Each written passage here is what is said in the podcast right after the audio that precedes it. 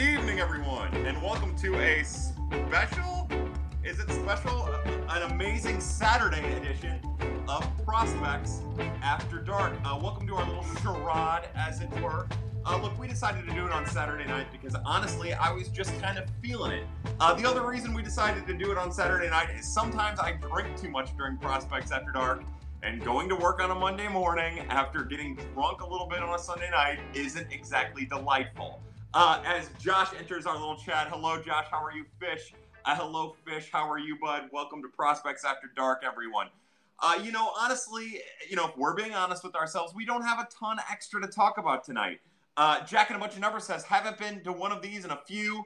Hey, Kyle. Hey, Jack and a, a bunch of numbers. And you know, honestly, I don't think we've ever done a Prospects After Dark on a Saturday. So we might as well break the trend. Uh, I don't know what kind of crowd, what kind of questions we're going to have. Uh, you know, uh, we, we've had a few free agent signings in baseball.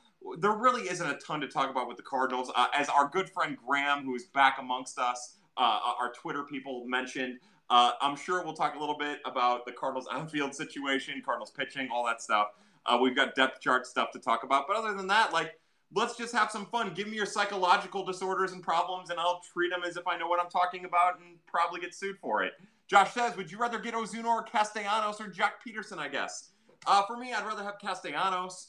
Uh, I just think that you're going to actually get a, a, more defined offensive production out of Castellanos. They're both terrible outfielders, uh, so it's really one or the other in that regard. But I just like Castellanos better. I think he's more dynamic. You know, I think with Ozuna, we focus on the 29 home runs last year, even though he missed a month of the season. And uh, we get excited about that because 29 home runs is a big offensive produce, like big offensive production. But remember, about 50 other guys hit about 29 home runs last year. Uh, that's not so. It's not so robust anymore. I think those doubles from Castellanos have staying power. I think the power that he showed in Wrigley has staying power. And if I had to choose one or the other, I choose Castellanos. But again, I am one of these people who is really intrigued by the Cardinals' potential outfield competition. I like Joc Pederson a lot too. Jack and a bunch of numbers says, Kyle, you getting drafted for World War III? Uh, you know, I think I'm too old for it now at this point uh, to all the we'll pour our first one out to all the people who might get drafted if something like that happens, but let's not all freak out just yet. Sure hope it doesn't. Uh, Mancini or Joc, Trey Mancini or Joc Pederson. I'll take. You know, I think so. Here's the deal: is I like Pederson's bat. I think he's dynamic. Uh, I worry about the splits. And if you're going to trade for anybody, you want somebody who can play every day. Now, I don't know Trey Mancini splits, lefties versus righties. Uh, I would assume that Joc Pederson would cost more than Trey Mancini, although Trey Mancini has been a very good player for a couple of years now. Uh, so if you're talking about a guy who you could probably use every day over a guy you're using in a platoon, when you already have some left-handed bats that are better suited for a platoon, I maybe take Trey Mancini. But I mean, realistically, it won't be either. I think uh, I realistically won't be either. Dan Baker says Saturday night and not shirtless. What else am I at home catching pad, Kyle? Uh, you know why else are you at home catching pad? Because you're one of our fine pad people. Uh, look, I wouldn't anticipate a shirtless prospects after dark. Uh, uh, but we'll see how the night goes. Maybe if Dan McLaughlin comes in here, I'll show him what I'm working with and hope I can find my way onto the broadcast. Uh, Sean Sandifer says, Graham, hope you're doing well, friend. Yeah, Graham.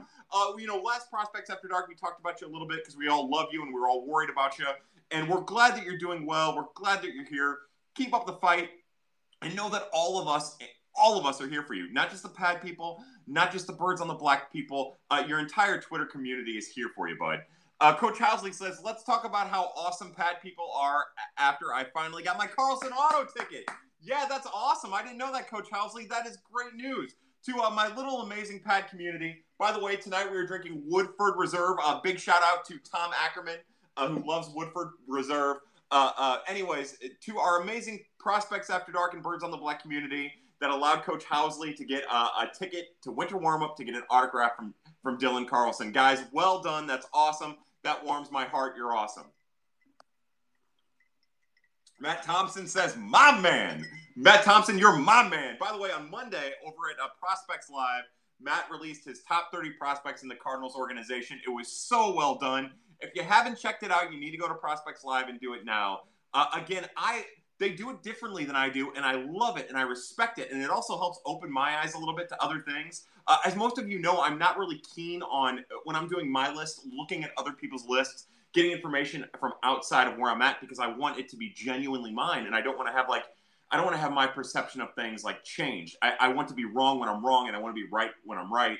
Uh, but what they do over at Prospects Live is top notch. You know, if if people are open minded, by the end of the year, Prospects Live is going to be where people go to get their prospect information. It's not going to be Fangraphs. It's not going to be Baseball America. Uh, uh, it's going to be Prospects Live, and that's not to diminish like Prospects 1500, uh, uh, uh, Prospects 365. There are plenty of great, great providers out there. Our good friends at the Cardinal Nation, uh, Brian Walton and Derek Shore. There are plenty of great things out there, but I just love what Prospect Live does, and I think it's a little bit more new age than what you might otherwise see other places. Hooks Bear says Saturday pad was meant to be uh, leave for boot camp tomorrow, so I get one last dose of pad. To Hooks Bear, uh, to you, we wish you nothing but the best. I hope boot camp is as good for you as it can possibly be. Uh, uh thank you, uh, and thank you for your service. We really appreciate it, and thank you for being a pad person. And hopefully, we'll get to see you in the very near future, my friend. To you. Tara says hi. Hello, Tara. How are you? Welcome to Prospects After Dark. We've been pretty tor- toned down so far. I'm going to try to keep it that way. Uh, sometimes I get out of control as i am coming to find out, and I don't even realize it. Nick Loomis says O'Neill or Bader, who you like better? I like Tyler O'Neill better. I I've been on board with Tyler O'Neill for a very long time since he was a 20 year old in Double A, winning an MVP award for the Southern League with the Seattle Mariners. Uh, to me, Tyler O'Neill, if given the right opportunity uh, and everyday playing time, is a very very capable and above average offensive producing corner outfielder. Uh, I, I, don't know how sustainable it is, and I don't know how long it'll be sustainable for. But I know that in the month that he replaced uh, Marcell Ozuna, he was effective uh, as a number four, number five hitter playing in the corner. He's a he's a better right fielder than he is anywhere else. I don't know what that means for the Cardinals moving forward. Uh, I imagine that also creates a logjam there. But I'll take look. I, I appreciate the supremely elite defense of Harrison Bader. I hope he's taking steps this offseason to alleviate some of our offensive concerns about him. But I love Tyler O'Neill. Uh, we joke around about calling him Prince Sex. We joke around about his amazing physique. Uh, he's a really great guy. You know, we, we talk about, you know, um, Tyler O'Neill. Like, he's just, he's awesome like that. But for real, uh, when we've seen him play every day, he's a very talented and capable everyday major leaguer. And when we've seen him have 20 at bats over a month, we see a guy who swings at everything and is off balance in in uh, in the batter's box. And I really don't think we're ever going to see a production out of him if he doesn't play every day. And I also don't think that if he, I think if he like sits on the bench for another year, the Cardinals might end up ruining any chance he has of being a very good player uh, in the long term. Zach says, "My oh hey, Zach Gifford is here. Zach Gifford, my AirPods are dead and I'm in public, so I'll be back in a few when they have a charge." No, no, Zach, just uh, just like uh, wireless sync it to whatever television devices around. A flat screen. Look, uh, I think that your best bet if you're in public, uh, even on the subway, is to just play me loud. Uh, Spence Ryan says, Thanks for doing this, Kyle. I listen all the time, but I finally get to listen. I'm sort of drunk. These are my people, my pad people. I am privileged to have you here. It makes me glad that we did a Saturday Prospects After Dark. I'm glad you're kind of drunk. Bring your questions, bring your comments, do crazy stuff. Uh, if it's your first Prospects After Dark, if it's the first time you've had an opportunity to watch or watch Prospects After Dark, if you're listening right now on the podcast, uh, thank you for being here. Uh, welcome back to Prospects After Dark, or welcome to Prospects After Dark. We're like 10 minutes in. No one's asked about Danny Mac. This is great. Uh, Josh says, we really need another high OBP guy in front of Goldie. Uh, to me, I think it's all about, it, again, the Cardinals have hitters that can get on base, and they're somewhat streaky. So I think, uh, just me, I think that if Edman's going well, you can get away with Edman and Wong in front of Goldie. I think if Fowler and Carpenter are seeing the ball well, you can do Fowler Carpenter. But you can't have a set lineup, not with this group of players. You know, I have a firm belief that Matt Carpenter's best days are uh, his best chance of being a, like a complete major league player, not complete, but a competitive major league player, a, producing major league player, is to go up against righties more often than he goes up against lefties, and to see very few lefties. I think that's how you get it. I think that the Cardinals, if they're using their guys right, if they're playing the hot hand, they have guys who can get on base before Goldschmidt. Uh, uh, I just think that you can't stick with those guys regardless of the situation. I think the lineup needs to be as fluid as possible, and that comes down to the manager. Pete five hundred six. I usually only listen on pod. Uh, I only use. Let me start over. I usually only listen to the podcast.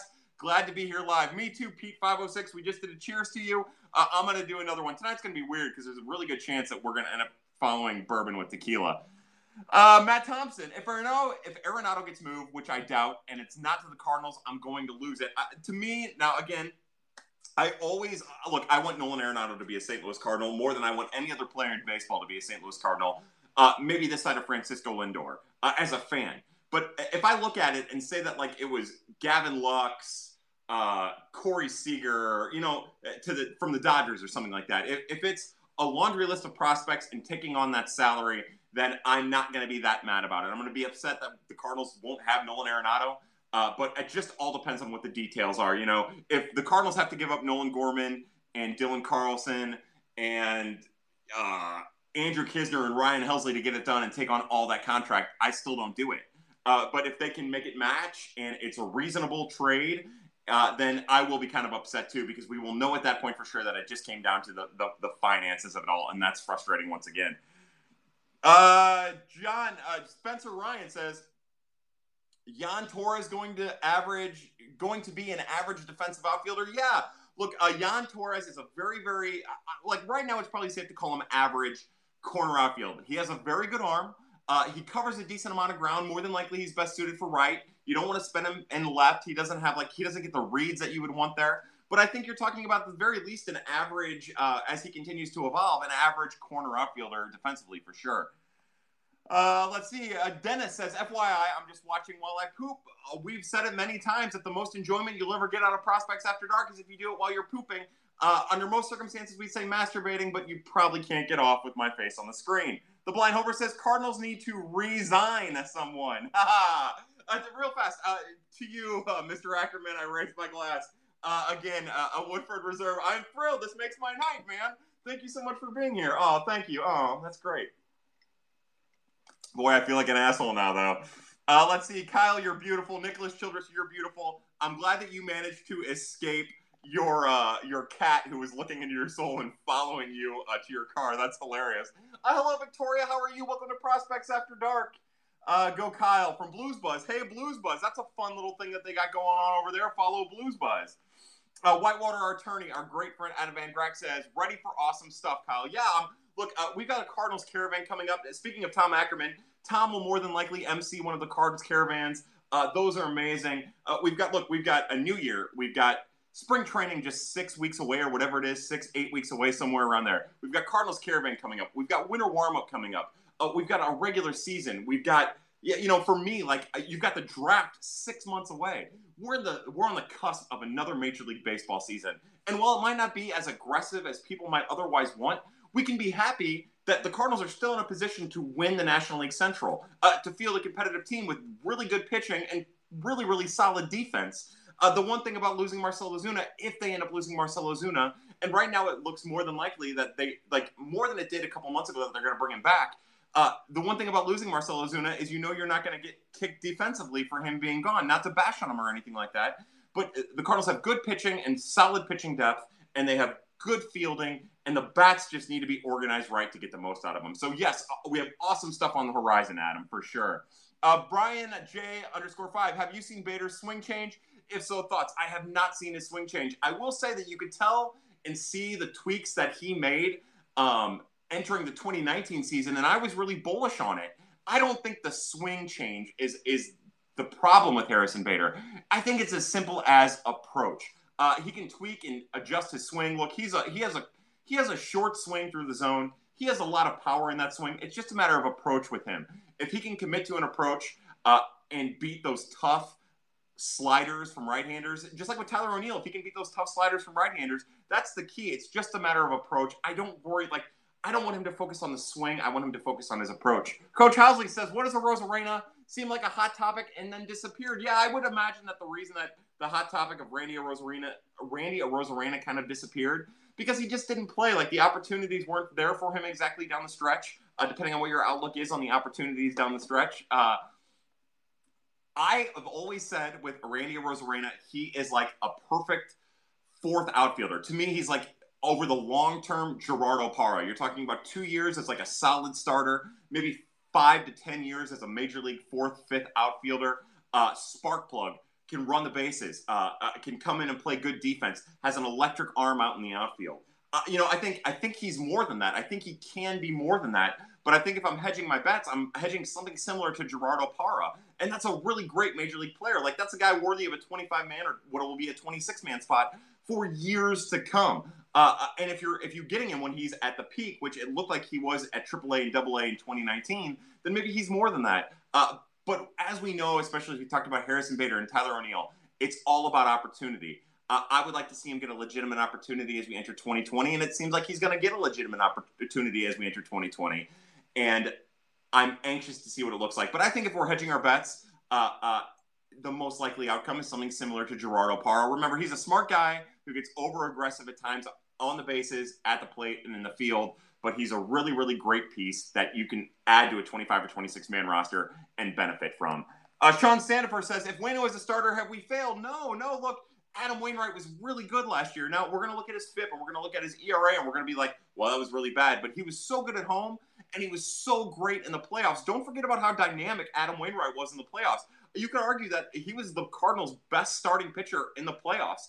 Uh, I don't think so at all. Look, I like Wayno going into the season as a starter. I like the depth that they have behind him, whether it's Genesis Cabrera or, or Kim or Carlos Martinez or whoever it is. Like, I like the depth they have behind him to use him at, to, to like buffer him in case things go bad.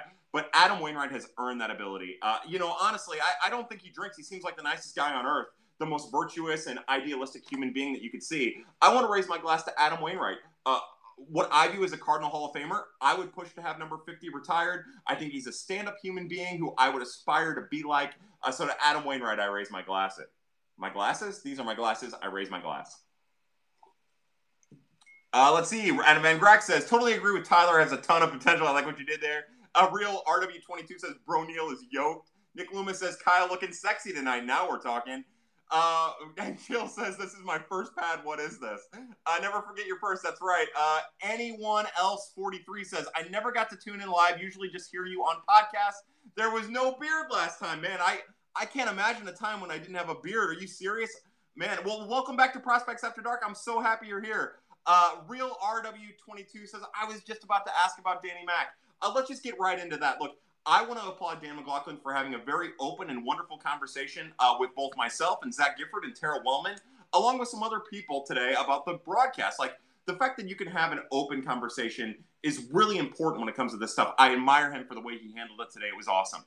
Any criticism that I have about Dan McLaughlin is not directed at all about the way that he broadcasts a game. There, are, he's he there isn't better. You know, John Rooney is the only person that I've seen or heard on a daily broadcast that's better than him, uh, and that's because Rooney is a true legend. Like he's he's something else.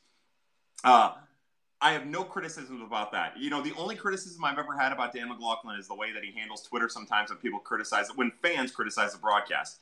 I, am excited about the potentials of having a scoops with Danny Mac and Trevor Bauer and seeing how that goes. Uh, Trevor, by the way, the reason we're talking about Danny Mac, other than that he's great, is that uh, uh, Trevor Bauer made some comments on MLB Network, uh, uh on the uh, uh, the Sirius MLB Network, about modern day announcers crippling the game and the interest of the game in baseball. And I believe that personally, this is about color commentators. I think the play-by-play people are pretty good. I just think that a lot of times the color commentators are guys who are removed from baseball, 20 you know 20 years removed from baseball who don't understand exactly the direction that baseball has gone in. And instead of trying to understand it and inform, they talk down on it. And I believe Trevor Bauer has a point there, which hurts me to say because Trevor Bauer is a maniac. Uh, but uh, anyways, that's that's the only real thing to say about Dan McLaughlin. He should definitely be applauded for the way that he handled our discourse, and it wasn't even discourse, just our communication today. Uh, also, hat tip, hat tip to Tara Wellman and Zach Gifford in particular for articulating their points wonderfully. Uh, a lot of people, a lot of uh, uh, pad people like uh, Wages of Ben. Uh, there were plenty of people in there who were also articulating their points great, and Mr. McLaughlin was listening and expounding on his his spots. so I raise my glass to Dan McLaughlin, to the pad people, to Zach and Tara, uh, for having a really open and honest and wonderful, in my opinion, conversation about something that really affects all baseball fans, which is the broadcast. Uh, I believe it has a tendency to be wonderful if modernized, and hopefully the fans embrace that if it just becomes a natural and fluent part of the broadcast. Let's see. Uh, thoughts on the Bauer Danny Mac not gotcha conversation happen? I'm excited to listen to Scoops. Oh, wait, there's a podcast for this? There is, Dennis. How crazy is that? Tara says, I was hoping you'd just read advanced stats to us for three hours, Tara. Three hours, not two. What a crazy comment that was. Victoria says, My first ever pad was the ra- the raffle episode where you thought I wasn't a real person. That's right. Uh, that was great. Uh, to, uh, yeah, that was incredible. Uh, for those of you who don't know, we raised a little bit of money with uh, uh, Matt Knowles, who's not like Jack of Cards and uh, it, it, worked out great. And between like Jeff Niehaus and Victoria Dryden, they like won everything, but we tried to figure out a way to make it happen. Craig Mish was also there for that, and that was wonderful. That's how Craig Mish became a, pra- a pad person, and uh, uh, he won a bunch of stuff too. But of course, he didn't take it; he gave it away because he's great. And by the way, Craig Mish, we'll raise our glass to Craig Mish, who went out of his way to make sure that Graham was okay, to let Graham know that he was even there for Graham when Graham was going through a tough time. I love this community. I love to be able to say not only that Graham is a part of the community, but that Craig Mish is too. And I love to see that kind of support for members within our community, uh, from members within our community. It, it's just heartwarming. It's awesome. I'm, I'm already almost through this glass. Ring, ring, ring. What's up from Daddy Petty? I'm on the line, Daddy Petty. I'm on the line. Cheers, Kyle. Hey to you, Ryan. Cheers to Ryan. The real RW22 says, Can we do a breakdown of how XW on base percentage is a better predictor of future weighted on base percentage than actual weighted on base percentage? No, because you just said all that matters. The X is about predicting the future as opposed to the weighted on base percentage. Uh, that's you managed to do it, and that's why it's uh, it's a better predictor for the future than it is of current. Uh, Spencer Ryan says, going to have to get some more Balvenie for this. Oh, good for you, Spencer Ryan. That Balvenie is delicious. Amazing scotch. Eric Thomas says, got to go early, be safe, happy, and successful in the new year. To my good friend Eric Thomas, who gives us our sign off, uh, uh, welcome to, thank you for being a part of the Reese resistance uh, to Terminator reference. Uh, Eric Thomas is a great man, part of our Pacific Northwest Bureau of Prospects After Dark to Eric Thomas uh, and his wonderful dog Radar. I raise my glass. Straight back says, "Hey Negro, you speak fast. I do. Let's not let's not throw Negro out there. I'm gonna be in trouble. Uh, my wife left me from Champs Cup. You probably deserved it. Uh, I know if I had a wife, she'd leave me. Uh, yo, that cat video was creepy. I agree. Zach said he's back. He's got his earbuds in or earpods or whatever those things are. Welcome back, Zach. Uh, Obo no says Champs Cups she left you where? Oh boy. Uh, straight back says, "Cuz, slow down." Sorry, this is Prospects After Dark. Welcome to the madness. Uh, hey, freaking cards, what's up, freaking cards? How are you? Will you love me again? From Graham. Graham, Graham, I love you, babies. I love you. Look, I mean this. Uh, I'm. I was gonna joke around. Graham, I'm so happy you're here. Everyone in our community is so happy you're here. We never stop loving you. We always love you, bud. We're here for you in any capacity you need, just as you'd be here for us, uh, except for maybe Pat B. No, I'm joking. Uh, ben Cerruti is here. Hello, Ben. Welcome, uh, welcome to Prospects After Dark, Ben. The real RW22 says at least Texas isn't an awful state. Look, I'm going to stay out of that one. Uh, Alex Christofoli says number one. This is to Zach. Uh, how does one do earbuds without losing them, and can you run with them? Uh, I'm not going to be able to answer either of those.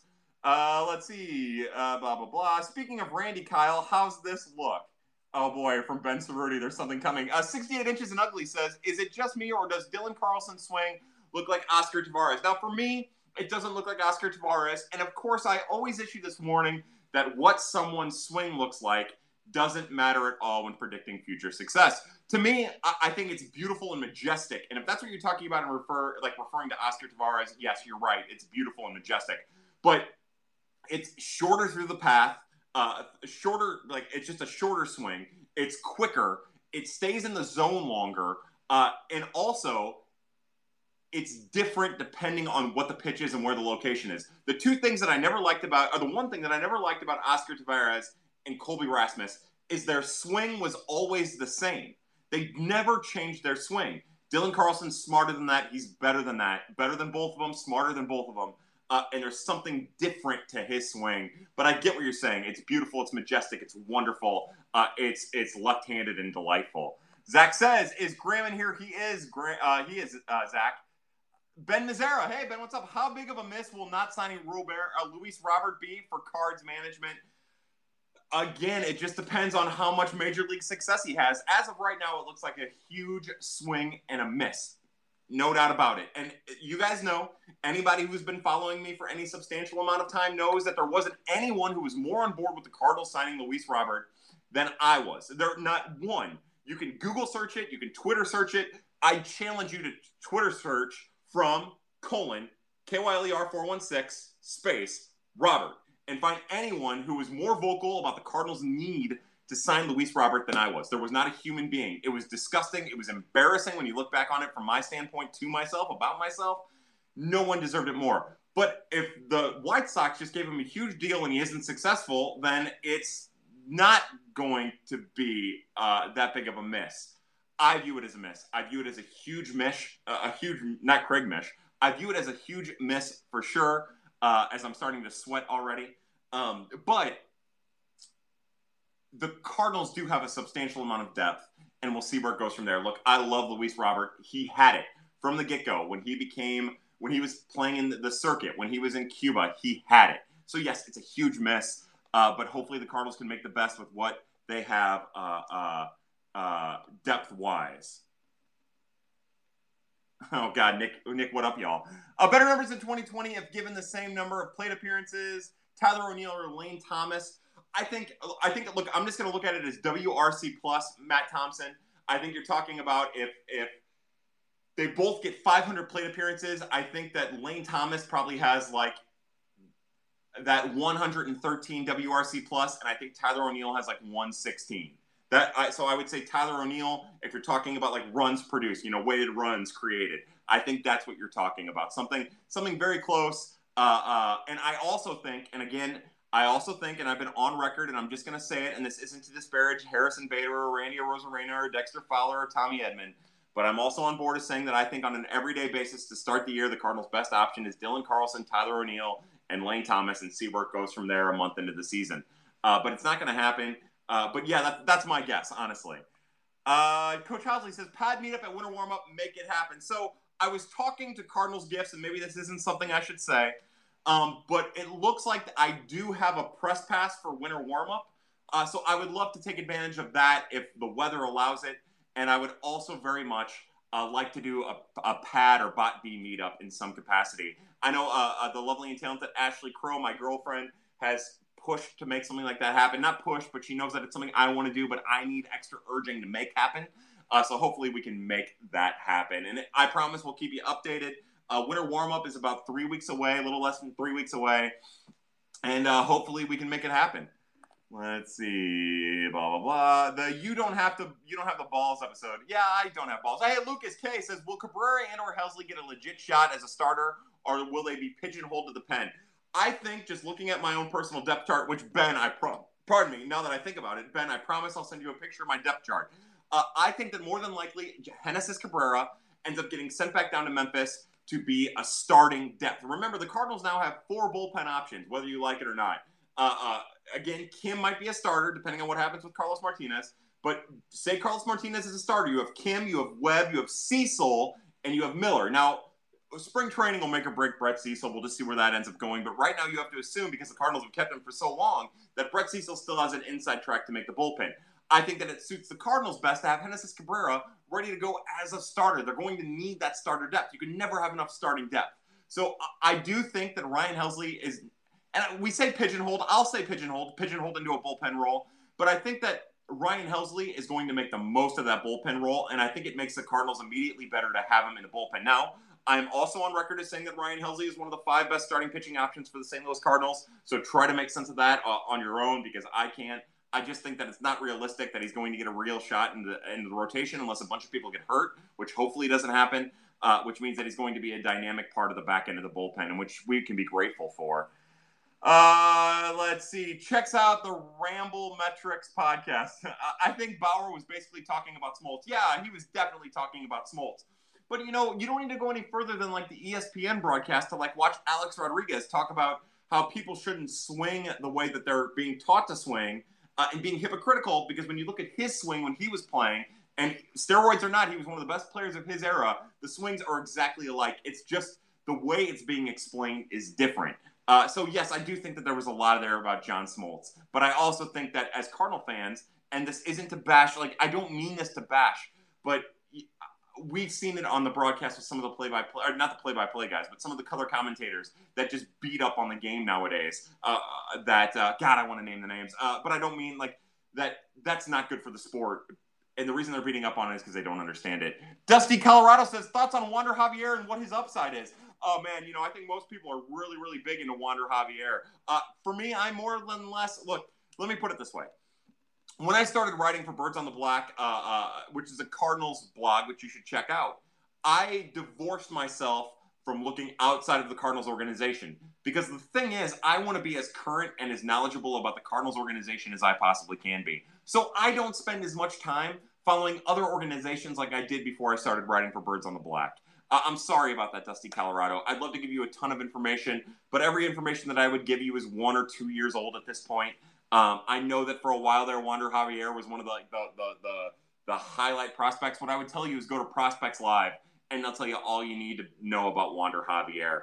Uh, that's my own personal belief. I, again, I'm trying to be better about not just saying shit. Uh, and if I were to go on about what I know about Wander Javier, it would be like uh, going and reading anything outside of the top 200 on Fangraphs. Uh, so I'm not going to do that. I'm going to direct you instead towards the people who know, and that's Prospects Live. Check them out. Cards Gift says better likelihood Carlos a starter on opening day or center field cameras coming back. I I wouldn't. Oh man, the opening day thing makes it tough. Uh, I'll say uh, there's a better chance that the center field camera comes back. Uh, because I don't think Carlos starts on opening day. I think what they'll do with Carlos, if he finds his way back into the rotation, which again is something that I think is best for the St. Louis Cardinals, I think that uh, uh, more than likely they have him at the back end of the rotation to give him as much rest uh, throughout the season uh, as possible. Let's see. Uh, Freaking Card says, Where do announcers rank in your list of changes to make, or what's your number one thing you change in a broadcast? Look, uh, the thing that I love about baseball is I can sit there on my in my couch and on my television I can watch Fox Sports Midwest.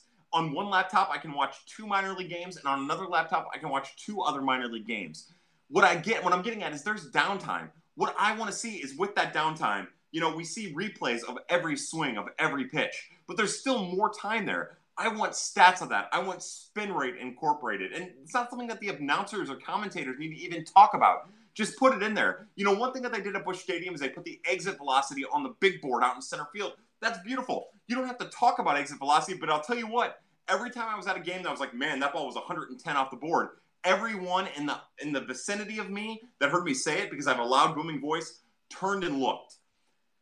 Those stats, they don't necessarily need to be addressed in the broadcast, but having them on the television screen is valuable. Like I want to see that.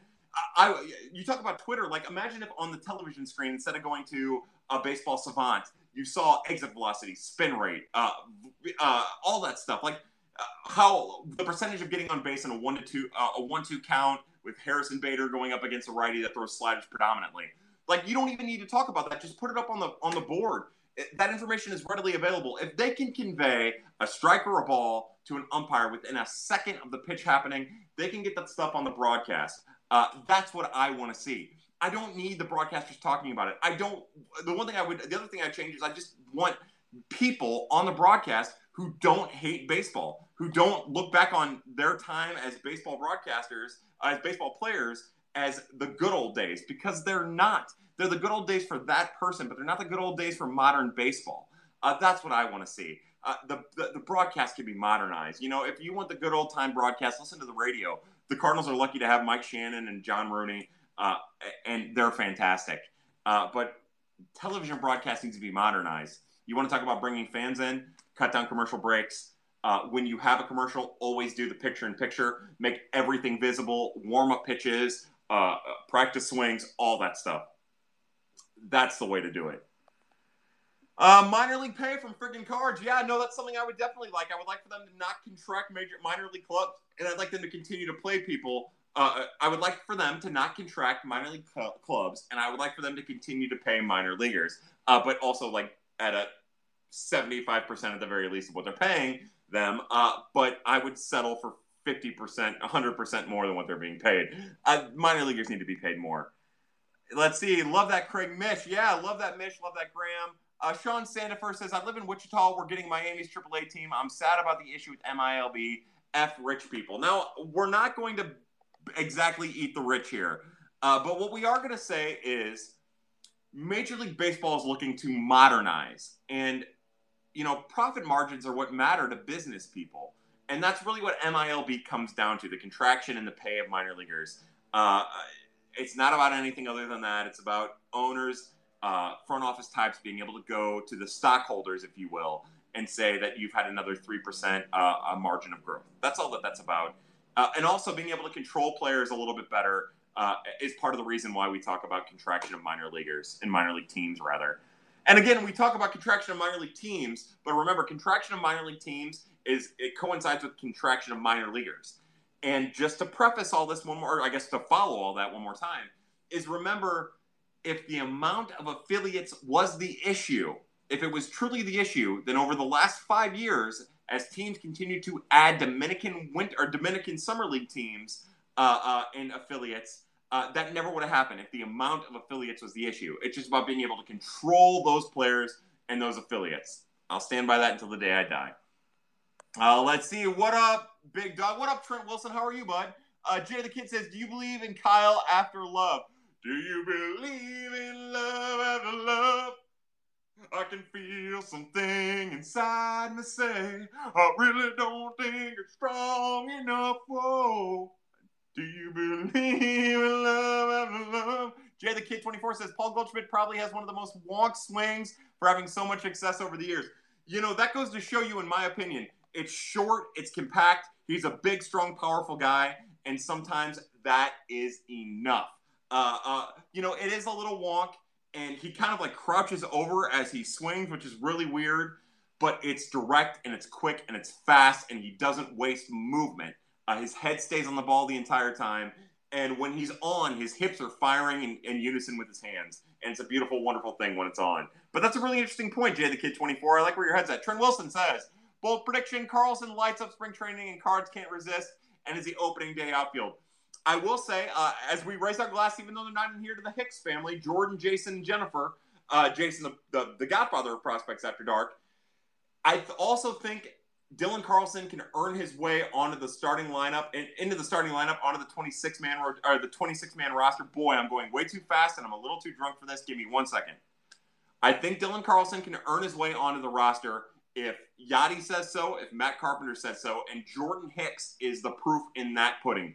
If, if the veterans get on board and they go to the front office and say, look, this guy needs to be in there, which I think we might be in the situation with Dylan Carlson because he's just that good, then you could expect something like that. Uh, but uh, it's going to take the veterans standing up. Let's see. Uh, I'm Hoff. Matt says, Do you think Elehuris Montero has a bounce back year? I do. Now, I don't think it's going to be as dynamic as his 2018 season. Um, I, I, think more than likely it's some combo between 2018 and 2019. If you were to look at his time at Palm Beach in 2018, I think that that's probably more of the the, the, the template of what we're going to see. I think more than likely a third base prospect and soon to be uh, uh, back on the map, Elehuris Montero. Uh, I think I think it's gonna he's gonna start back at Springfield, but I do expect him to have a bounce back year. I just don't expect him to be like look, the thing about Elehuris Montero is he has a big swing, a big swing, and his big swing is paramount to his success.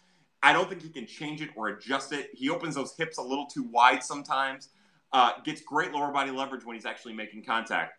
But the key with him is to just calm himself down and hit well, uh, uh, to stay within himself. Sometimes, especially when we saw him trying to recover in Springfield in 2019, he just could not find his balance. He could not find his approach, and that backfired almost every time. So uh, he'll have a bounce back year. It won't be the shitty 2019 when he was healthy. It won't be that standout Peoria 2018. It'll be some combo as he starts off the year in Springfield.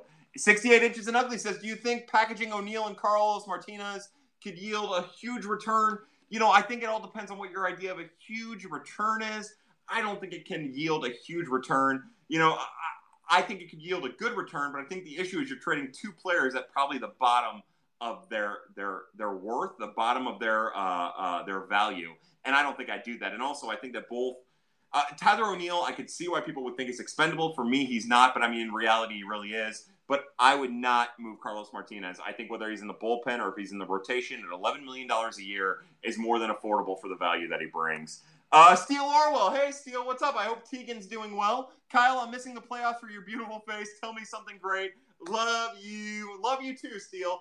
Uh, yeah, look, uh, the only thing great I have is that we are just mere weeks away, honestly, uh, from the start of spring training. That's wonderful to the St. Louis Cardinals and a successful 2020 season, to amazing broadcasts, to uh, spring training and winter warm up, and the pad community, which, as we've gone over over and over again for the first 40 minutes of Prospects After Dark, is fucking amazing. Drew Maurizio says, I feel like I haven't been able to watch Pad in like six months. Drew, I miss having your name pull up here on the left side of my screen, uh, right side of yours, I guess. I don't fucking know how this thing works. Uh, I miss having your name up there. Welcome back to Prospects After Dark. We're glad to have you back. We need to do a meetup this year at a bar, a house, in, or any type of land from Cards Gifts. Gifts, if you tell people you're there, people, if you give people like a six month advance, like, hey, I'm to be here on this date, everyone will show up. You'll have thousands of people there. 68 inches and ugly says Rockies uh, said they want a young center field in a package for Arenado. Do you think Bader fits the uh, preliminary? They didn't say they wanted a young center field. They said they wanted uh, like a slugging center fielder or a uh, something like that. I think Joc Pederson is more along those lines. Uh, Harrison Bader hasn't proven the ability to be the hitter that it appears that the Rockies are looking for. Now, of course, maybe they say, hey, in our ballpark, maybe the ball flies for him and maybe it is, but I just don't think he's produced offensively the way that the Rockies would want uh, uh, for uh, for uh, uh, uh, Nolan Arenado. And remember, the two places that we've seen Harrison Bader struggle specifically in center field are Colorado and Washington. Colorado, it's a weird place, you know. yes, gifts. Steele says, I think we need to get a pad night at Busch. So I actually had my brother Scott, who has a little bit of a bankroll, look into that uh, and we were going to get a suite, but it cost like thirty thousand dollars or something. So there's no way that that was going to happen. My brother Scott was just going to front the cost, and we were going to have everybody pay him back. Uh, but uh, that's that's not going to happen. We're going to need uh, uh, uh, an influential pad person to come through for us on that. Cards Gift says, if anyone has a location for a meetup, let me know, man. Uh, Steele says, Iowa thoughts. Hex, hey, what's up, Hex? Kyle, those glasses make you seem like you know what you're talking about. Uh, I have, I, you have not. I, I have no idea what I'm talking about for sure. Uh, Anna Ziggy says, How do you think the Cards handle Andrew Knizner this year and backup catcher in general? I still think that there's a chance, as long as Matt Wieters is on the free agent market, I still think there's a chance that they bring Matt Wieters back. Uh, how do they handle Andrew Knizner? I would imagine they handle Andrew Knizner if they don't move him, which I think is in the best interest for him. Uh, if they don't move him, I think that you're looking at Andrew Knizner having a similar role in 2020 as he had in 2019, where he's with the team a little here and there. If, if uh, Yadi or Wieters gets hurt, uh, but more than likely spends all the year at AAA. Uh, I've said I've said over and over again that I think there's a way to make Andrew Knizner on the 26 man roster work as a third catcher if Wieters comes back or if they bring somebody back. I just don't know if I necessarily believe. Uh, and this isn't a shot at Mike Shildt if the manager can make it work uh, optimally you know, if, if you do carry Andrew Knizner, he's got to be the first right-handed bat off the bench, which isn't going to work because they still have Jose Martinez on the bench. He's going to be the first right-handed bat off the bench, uh, and he needs to, you know, get substantial at bats and still sub for Yadier, you know, once a week, which we know isn't going to happen. So I think more than likely you're looking at just a repeat of the 29 template, 2019 template for Knizner unless he gets moved. Uh, Andres, hey, what's up, Andres? Kyle, what do you think about Helsley closing? I'm about it. Look, I think I believe that the Cardinals have very, very unproven but wonderful closing options between Ryan Helsley and Giovanni Gallegos and Junior Fernandez uh, uh, uh, and actually Daniel Ponce de Leon. But I don't necessarily know if it's something that's going to happen. We're just going to have to wait and see. Uh, but I'm about it. Why haven't we signed Ozuna already? More than likely because the, he's asking for too much money. It's still my guess. You know, I think a lot of people thought Marcell Ozuna would get 100 million dollars or 90 million dollars. It's not going to happen. He's going to get four or five years, and it's going to be about 15 mil annually at most. Maybe some vesting years. And I think ideally the Cardinals are just saying, "Hey, look, Marcell, we'll give you the qualifying offer for one year, and if you want to take it, you can take it, and if not, good luck somewhere else." At least I hope that's what they're doing. Uh, the real RW22 says radio or television broadcast. Look, I'm just going to be honest. I love the radio broadcast. I think John Rooney is an amazing play by play guy. I think Mike Shannon is pretty fantastic if you can tolerate the way that he does things, which I do and I love. Uh, and but I'm taking the television broadcast. If you have Edmonds in, uh, for the most part, Brad Thompson's a lot of fun and blowouts. Um, I like the idea of getting, bringing Rick Ankiel back if he's not going to pitch, which it doesn't look like it's going to happen. Uh, uh, uh, bring back Ankiel, make it a three man booth with Ankiel and Edmonds and uh, Danny Mack, and we can all be happy. But look, I just think uh, the larger picture here is that we're lucky to have the play by play guys we have in St. Louis. Uh, and definitely some of the color commentators. Bring back steroids, though. Sure, why not? Who cares? Fox Sports Midwest is rumored to be making CGI graphics of Fred Bird doing Fortnite dances when cards hit homer. Sure, who cares? What's up, J Dude? How are you, bud? Uh, Andres Fern 92 says, "Hello, I am looking for serious relationship. WhatsApp. Uh, plug, give uh, give Andres Fern 573 uh, 134 112 714 from Cali, Colombia. Thank for you. No, no, look, I'll give you a call after this and we'll have some phone sex or something. Uh, ben Cerruti says, I'm at 867 5309. Call me.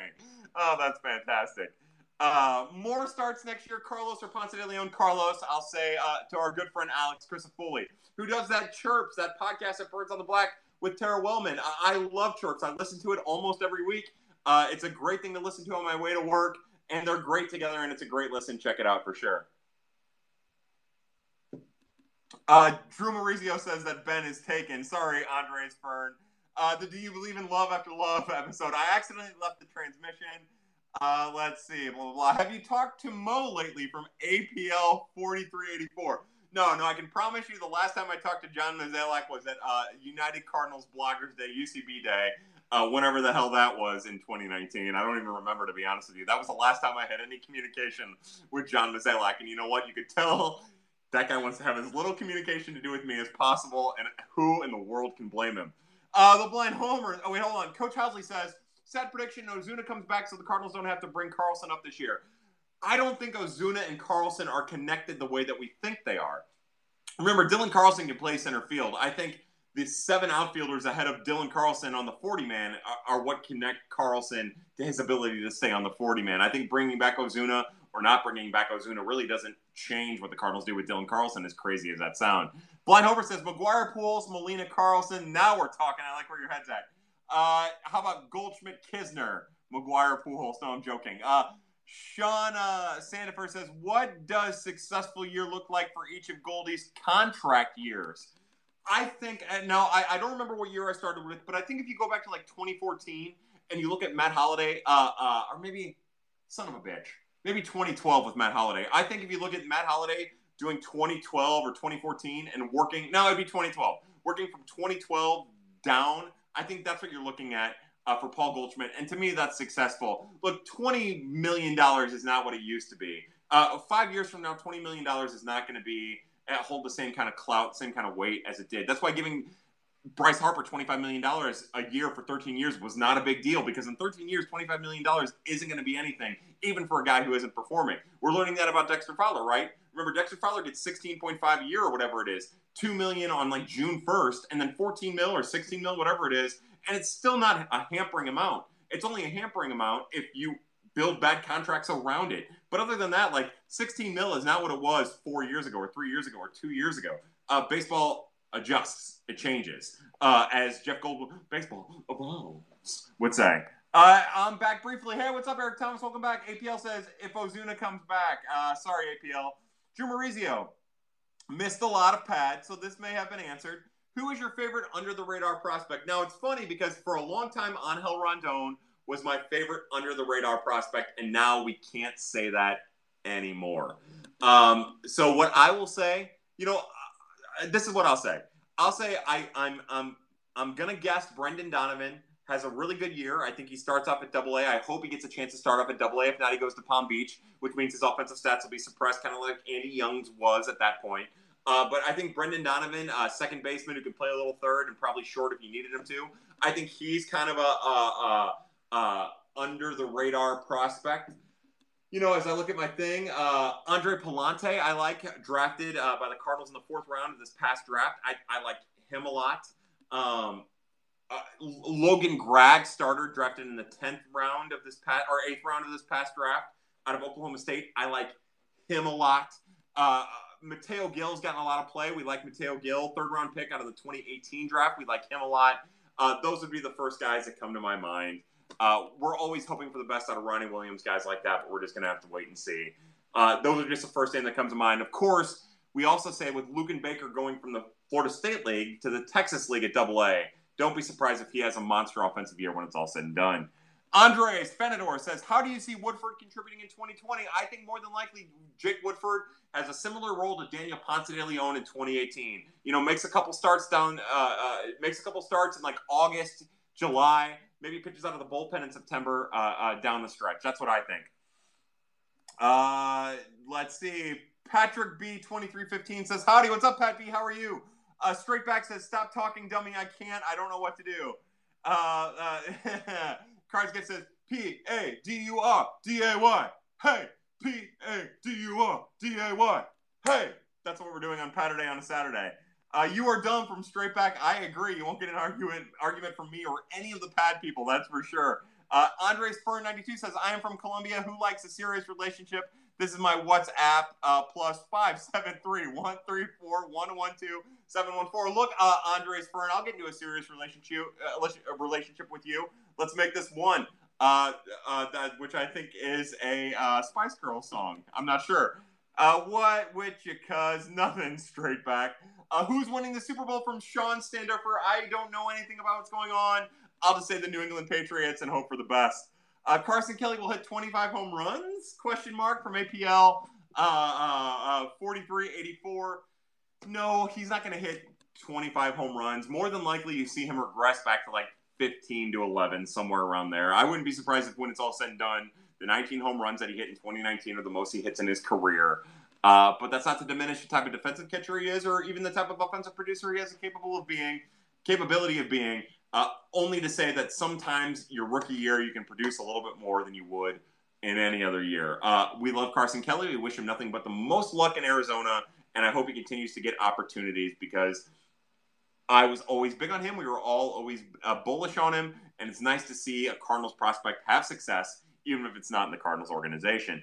Uh, Brian J underscore five says Memphis rotation of Gomber, Cabrera, Ponce, Woodford, and Rondon. I do think there's a real chance of that. Of course, I wrote the goddamn thing in red ink over there, and I can't read what I had there. But yeah, I think that there's a chance that that happens. It just all depends on what the Cardinals do with the four lefties that they might be pigeonholed into bringing to spring training. Our good friend Matt Thompson at Prospects Live says, "Remember when the Cardinals didn't pursue Bryce Harper and Fox Sports Midwest made that Fowler hype video? Oh my God, that was that was one of the worst moments that I've ever seen, and that would have been about a little over a year ago, right? That would have been November, December of 2018. That was brutal. That they could not have gotten any worse than that. Like, and they were wrong, of course." Couldn't be more wrong with the way they handled it. Uh, uh, and boy, was that bad. And again, you know, the Cardinals are still in pursuit of their left-handed outfield bat. Again, $25 million in 13 years is going to look like nothing. Sean Sanduffer says, who has a better chance of finishing the season as a starter, Wayno or Reyes? Wayno. Until Alex Reyes is pitching on a major league mound in season as a starter, I will take every other option uh, that's realistic over him. And we should all handle it that way. And that's not to beat on Alex Reyes. I still love Alex Reyes. I still have faith and I still hope for his success long term. Even last year when he was pitching out of the bullpen, he wasn't effective. Uh, and it was sad and it was bad and he didn't look good. Uh, and before then, he's dealt with elbow injuries, shoulder injuries, pectoral injuries. I'll, I'll, take every other option before I take Alex Reyes. I'm glad that he has he's having a regular offseason preparing for a full major league season. I'm excited about it. I am hopeful for it, but I am not the type of person to get my expectations up about anything. Uh, so I'm going to be as realistic as I can be and say Adam Wainwright. Coach Childesley says, any recent Bob Gibson news? Uh, no, no, I haven't heard anything. I hope our good friend Bob Gibson is still doing well. Okay, so uh, Tara Wellman has asked to join. I don't know what this is. I don't know how this works. Uh, I don't understand uh, uh, uh any of this, but I'm going to press plus and we're going to see what happens. Four, three, two, one. Tara, are you here? Yes, I. I don't know. I've got nothing, Tara. Maybe. I've no? got nothing. I've got the little microphone tapped in, so maybe I can't Wait, hear it because hold of that. On. I, am not 100 percent sure. Uh, here, I'm gonna I'm gonna take the microphone out and we're gonna see what. Oh my God, I can hear you. I just had to take the little microphone. Tara, how are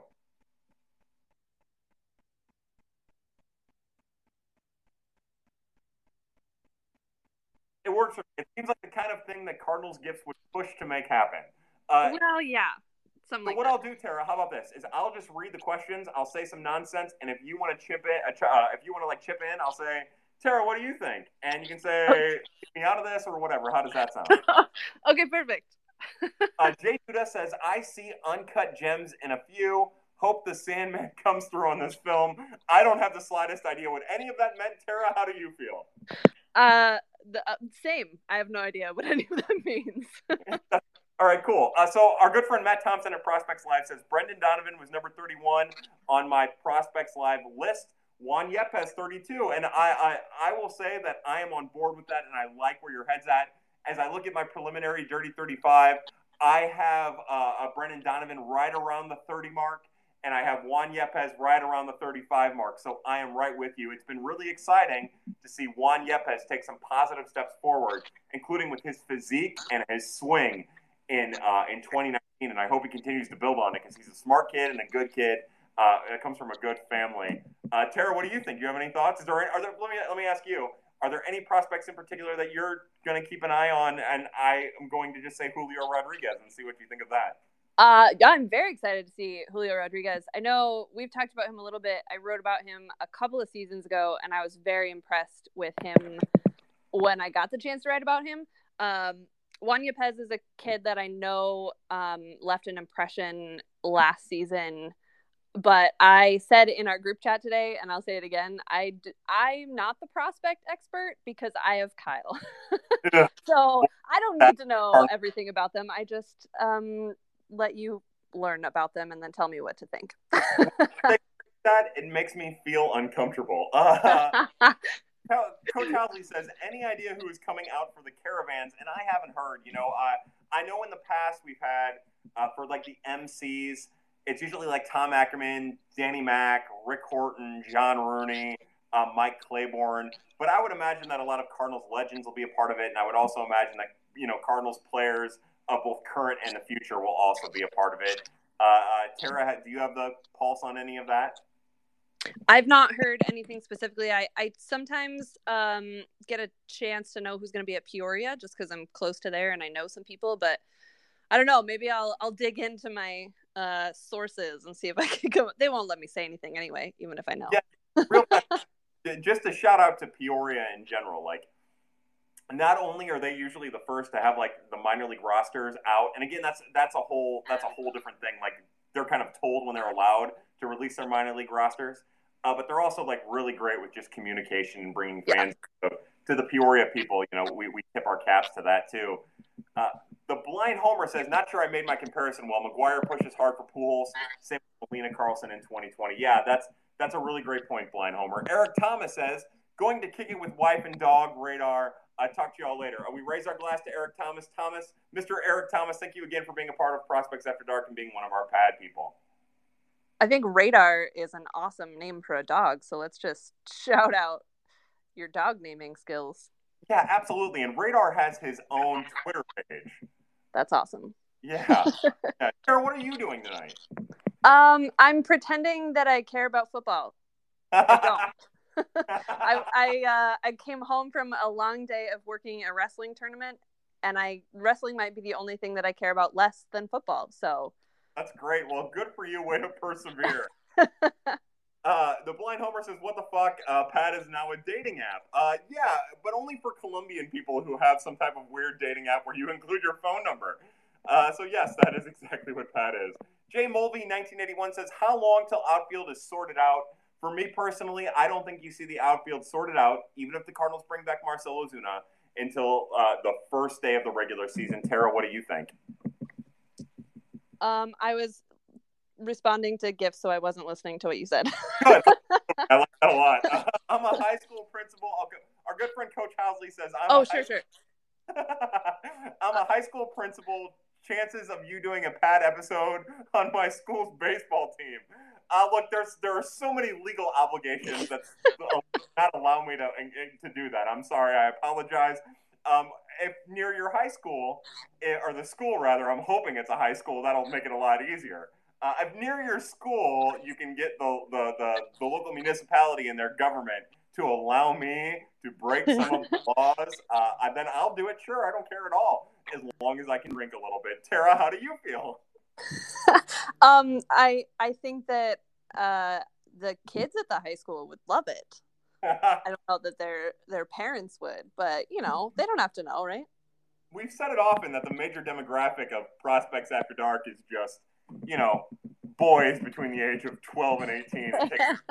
is uh, A Neepman fifteen says expectations for Gorman in twenty nineteen. I would say, uh, and I'm gonna I'm gonna end up screwing up the years, and I'm sorry about this. It's so hard to keep track of this. If if Tyler O'Neill is 24, then four years ago would have been his 2016 season. I think that my expectations for Nolan Gorman are something similar to a combination of, of Tyler O'Neill's 2015 and 2016 season. Remember, in 2016 is when Tyler O'Neill won the Southern League MVP. Uh, that's when he came into his power and his, his ability to get on base. Uh, and I think that I think that we're just right on the cusp of seeing something similar with with Nolan Gorman in 2019. Uh, Tara, how do you feel about that? I I keep saying this, and I, I'm going to sound like a broken record, but like, I think we just need to pump the brakes on Nolan Gorman mm-hmm. because he was exciting from a power perspective when we first got to see him his first year after the draft, and it was awesome. And there's so much to like about what he has to offer, but it's so raw and it's so obviously raw, and there's so many questions yet to be answered. So as exciting as it is to think about Nolan Gorman as a core piece of the Cardinals lineup, because we're not even sure where he's going to play defensively at this point. Um, just, just take a breath, everybody, and let's not um, let's let Nolan Gorman sort of dictate how quickly he's going to move through the system because there's so much Kyle, we talked about this when you were on Chirps and just how much that development process has to happen yeah. for each one of these guys individually. And it, you just never really know how that's going to go until they, you know, start facing tougher competition and they have to adjust. Yeah, I, and I, am with you. I, I, think that maybe the worst thing that could have happened is when he got assigned to Johnson City, he just tore the Appalachian League apart. Um, by the way, how do you say do you say Appalachian or Appalachian? Appalachian, I think. Yeah, I think that's how I say it. I don't say it out loud very often. I type yeah, it. I, I, do, and it's terrible. Yeah. Um.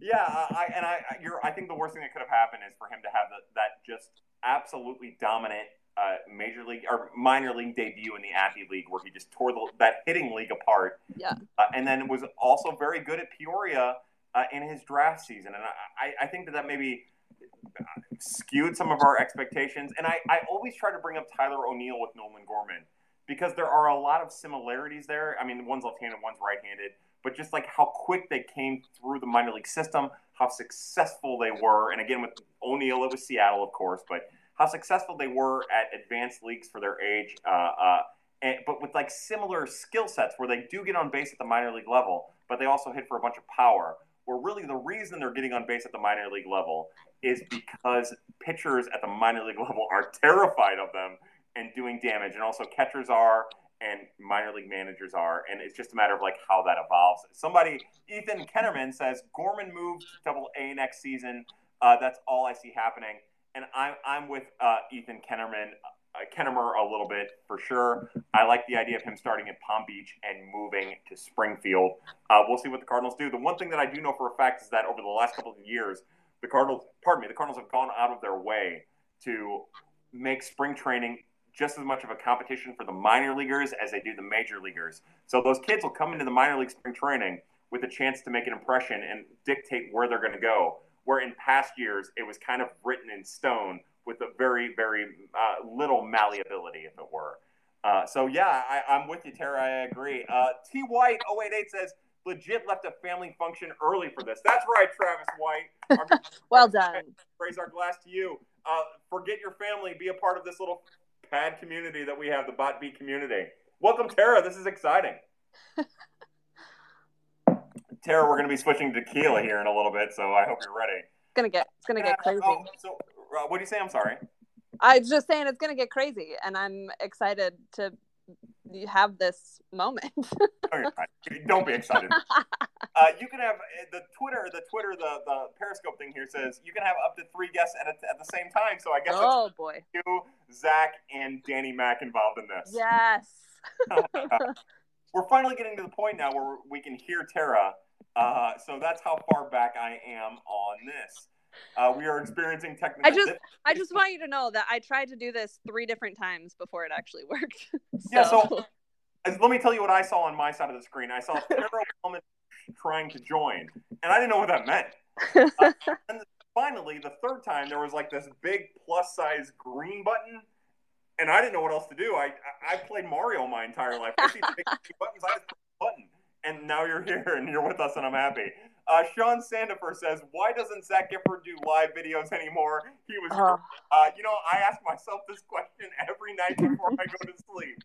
Nothing, nothing I think about more than uh, than Zach Gifford before I go to sleep. I I wish Zach was here. I don't know if he still is, but Zach, if you're here, how come you don't do live videos anymore? I would like to do a live video with you in a cam format. Coach Housley says, uh, "Got you both now. Awesome. All right, turn your ringer on." Says Brian. Everyone's figuring it out well, yeah, exactly. Uh, Gift says life changing shit taking place. Uh, if you're on your phone, okay, so why not? Okay, so uh, we're back to questions here. 11x champ X11 says, okay, so why not ink Ozuna at this point? Uh, more than likely, he's probably still asking for money that he doesn't necessarily fit in. Uh, if that makes any sense, I, I just think we're beyond that point now where, you know, uh, I think the Cardinals have a very very, very pruned idea of what they want to give Marcell Ozuna. And I think more than likely Ozuna and his people are probably looking for multiple years. And I think the Cardinals probably only see it as a single year thing. Uh, and, and, I think that's more than likely why they haven't done it. And honestly, in my personal opinion, holding off uh, to force Marcell Ozuna to sign a one year deal is the way to go. No reason to no reason to give him a multi-year deal with the amount of options that the Cardinal have. Uh, Tara, what do you think? Yeah, I feel like this isn't rocket science. Like the Cardinals are fine to get Ozuna back, but he's not their priority. So if they can get him back and it's basically a, a simple one year, not going to break the bank deal, great. That'd be awesome because he was a big part of their offense last year. But he's not going to be a big part of their picture moving forward. So they're not going to put a ton of extra money or extra years into it, which is, I'm sure, what he is looking for. So if he kind of like falls into their lap and wants to be back for a year, then great. But he's not their priority. And I think that's been pretty clear from the start. Yeah, yeah. And it's nice to have all those options so you don't have to like overcommit to Marcell Ozuna. And it wasn't until recently, by the way, we're, we're we are switching to tequila. This is a disaster. Here we go. Um, yeah, here we go. Boy, sorry about this, Tara. Um, I didn't realize it until like recently how people like people around here ended up valuing Marcell Ozuna, which has been kind of a uh, an odd world type development to me. But only until he started slumping again. Like the Marcell Ozuna roller coaster was wild. Like yeah. when he was falling off walls in left field, people were like, "How is he still here?" And then all of a sudden, he was hitting out of his brain, and everybody's like, "See, you have to resign him." And that happened over and over and over again. Yeah, and it, it didn't really seem like the the even like in season. Sure, there were times yeah. was he was lights out but it didn't even seem like in season that there was this huge outcry to, to bring him back. It, it's not until we look at his stats and like uh, uh, uh, just like a looking back manner that we're it seems like people are like oh you got to bring him back. And I, I personally believe it's all about that 29 home runs. People see that 29 home runs and those 89 rbis 89 rbis and get really excited. Do you think it's because of the 29 home runs and the 89 rbis or is it because the Cardinals haven't done anything to replace that? Like, is it specifically Ozuna, or are people just like, oh, that's a lot of offense that they don't have a guaranteed way to replace right now? Yeah, I, I think if, I, to your point, if you were to take the Marcell Ozuna out of it and you just told them that the Cardinals lost 29 home runs and 89 RBIs, uh, I do think that Cardinals fans would freak out about it for sure. Yeah, yeah, that that's what it feels. But I mean, he did give us the most glorious moment of the entire season when he fell off the wall. Of my lifetime, I don't care what anyone says. I, like, uh, there's been some magical moments. Uh, t- all of 2011, uh, beginning of September until they won the World Series. There isn't a moment that I think about more than Marcell Ozuna climbing that wall and diving for a ball. I legit. So I was at that game, and I was sitting behind home plate, and I saw it happen, and it was this like the range of emotions that happened in a very um, small amount of time. I was so frustrated by what happened, and then I was so confused how he ended up on the track, and then it was the greatest thing I'd ever experienced in my life and that all happened in like 25 seconds. It was spectacular. The amount of money that I would have paid to have plugged a microphone into Marcelo's in his head, whatever was going on in his head, but also to be in the bullpen and hear the bullpen. like, I that's where the money is. If someone was recording the bullpen that night, I would pay just endless amounts of money to hear those comments. I don't think there was audio, but I was there that night, and a buddy of mine was working the um, visiting broadcast. And I guess on the visiting broadcast, they kept going back to replays of it and replaying the dugout or the bullpen reactions because they were right there. That is fantastic. That I gotta, I've gotta find that. If your buddy can yeah. hook that up, we've got to just. That's got to be a Birds on the Black article. Just this. Yes. uh, I should look into that because yeah, they like they leaned all the way in to the making fun of Marcell Ozuna thing on that setting and the broadcast. Cardinals broadcast should have done too. Look, I, I I don't mean that as like a criticism of the Cardinals broadcast, but that at some point you just have to accept that that was a like a transcending moment of both criticism and praise and just like run with it. So I appreciate the broadcast that did it. That like that's awesome. Uh, uh, how sweaty are your armpits from Sean Sandifer? Well, obviously I'm sweating, so I guess that, that's a question for you, Tara. um, I mean, I'm. It's finally warm in my apartment today, so I've been cold all day, so I don't. I'm I'm good at the moment. Good. I like to hear that. Uh, Guff Sports. Guff Sports says any insight on top top draft picks this year? Uh, kids that might fit the Cardinals pick. So if I'm doing it right, and boy, I'm having a moment. Uh, uh, I'm gonna have to look it up. Cardinals 2020 draft pick. I can't remember they picked 21st or 24th, and that's just where my mind is. Uh, I, I want to say it's 21st. No, it'd be 24th. It'd be 24th. Uh, and what you're looking at is like uh, there's there are a couple college pitchers, and it seems like a a cop out to go the college uh, pitching route. You have Ditmer from Louisville. You have Wilcox. Um, there are JT Ginn from Ohio State. There are a lot of really interesting college collegiate pitchers that will be available with the Cardinals pick, and that's where like my heart is. That's where my want is. Uh, the Cardinals have kind of a uh, even with Zach Thomas, Zach Thompson being drafted in 2019 with Tony Locey, Andre Pallante, Logan Gregg, uh, uh, uh, Connor Thomas, Jack Ralston being drafted in 2019. I still think that the Cardinals can draft one of those high end collegiate pitchers with their draft pick, I think they're going to be in great shape. That's what gets me excited. Uh, but there are, look, this draft, this 2020 draft, is one of the best drafts in the last 20 years as far as depth goes. Uh, I like the 2017 draft a lot. There were a lot of high end top 50 picks. Um, and a lot of people will look back at like uh, 2004, 2008, 2007. Like there have been a lot of great drafts, and this one will be up there in the last 20 years. So that's why that, that's another reason why like signing Marcell Ozuna is not a high priority for me as a prospect guy because getting a draft pick for Marcell Ozuna would be huge. You just hope that he's not asking for so much that you get into June and get past the draft and then he signs and then you don't get the draft pick and you don't get Marcell Ozuna's production. Uh, so so that's like uh, without getting look, I haven't dug super deep into the 2020 draft. I know it's deep. I know that there are a lot of college pitchers that are really interesting. I know that there are some high school hitting that's really interesting. Uh, uh, the guys over at Prospects Live have done an amazing job of, of following some of that. When I went and visited uh, my when I went and visited Ashley on Christmas, I listened to their 2020 uh, draft, um, their early mock. That was wonderful, and you should check it out. But look, this is a deep draft with good talent, and at 21 or whatever the hell it is, the Cardinals are in good shape regardless. Uh, Tara, my assumption is that you don't have much of a feeling. Uh, let me ask you this though. Actually, this is this is a really interesting direction to go in, at least in my opinion, and nothing's interesting to anyone else that's interesting to me.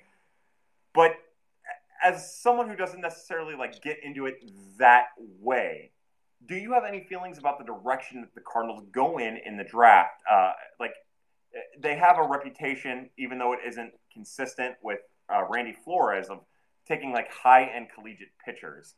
Do you care about that? Like just looking at it, do you what's like your desire for the Cardinals with their first round draft pick? So I think it's really interesting.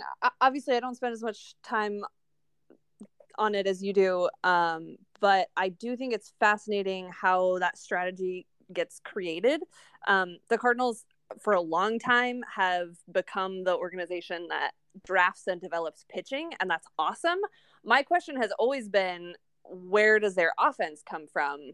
And I don't know that they've done a terrific job of developing like a an organization changing player and that's really hard to do when you don't necessarily have the first round or uh, the the top picks i should say yeah. in the draft um, so that's always what what I'm curious about, like who's going to be that diamond in the rough that is the Albert Pujols kind of pick that um, is like a once in a generation guy, and that's really really hard come up with, and especially as we've talked about it, these guys are so advanced by the time that they're in high school, much less college, that it's, it's splitting hairs to try to figure out who's going to be able to adjust when you get into pro ball. So I don't know how you do that better. I think that the Cardinals have a an I don't know if it's an outdated approach to assessing talent, but it's one that hasn't necessarily worked out the way that they would have liked for it to in some more recent years as far as their major league talent. So I wonder how that trickles down with the guys who are focused on the draft and yeah. and who they're pursuing. So I find it all really fascinating. Um, I don't know that that's like great analysis. It's just where my mind goes when I'm thinking about that. Um, I'll throw this back to you because I've been thinking about this a lot, and I know we've talked about it a little bit. If Major League Baseball were to cut the draft in half, like it wants to do, what do you focus on then in the draft? Because you're not going to take big chances if you don't have as many opportunities to find that diamond in the rough, right? Yeah, first off, no one's here for great analysis, Tara. Don't worry. that's uh, that's fair. it's tequila time. yeah, it's tequila time. Hey.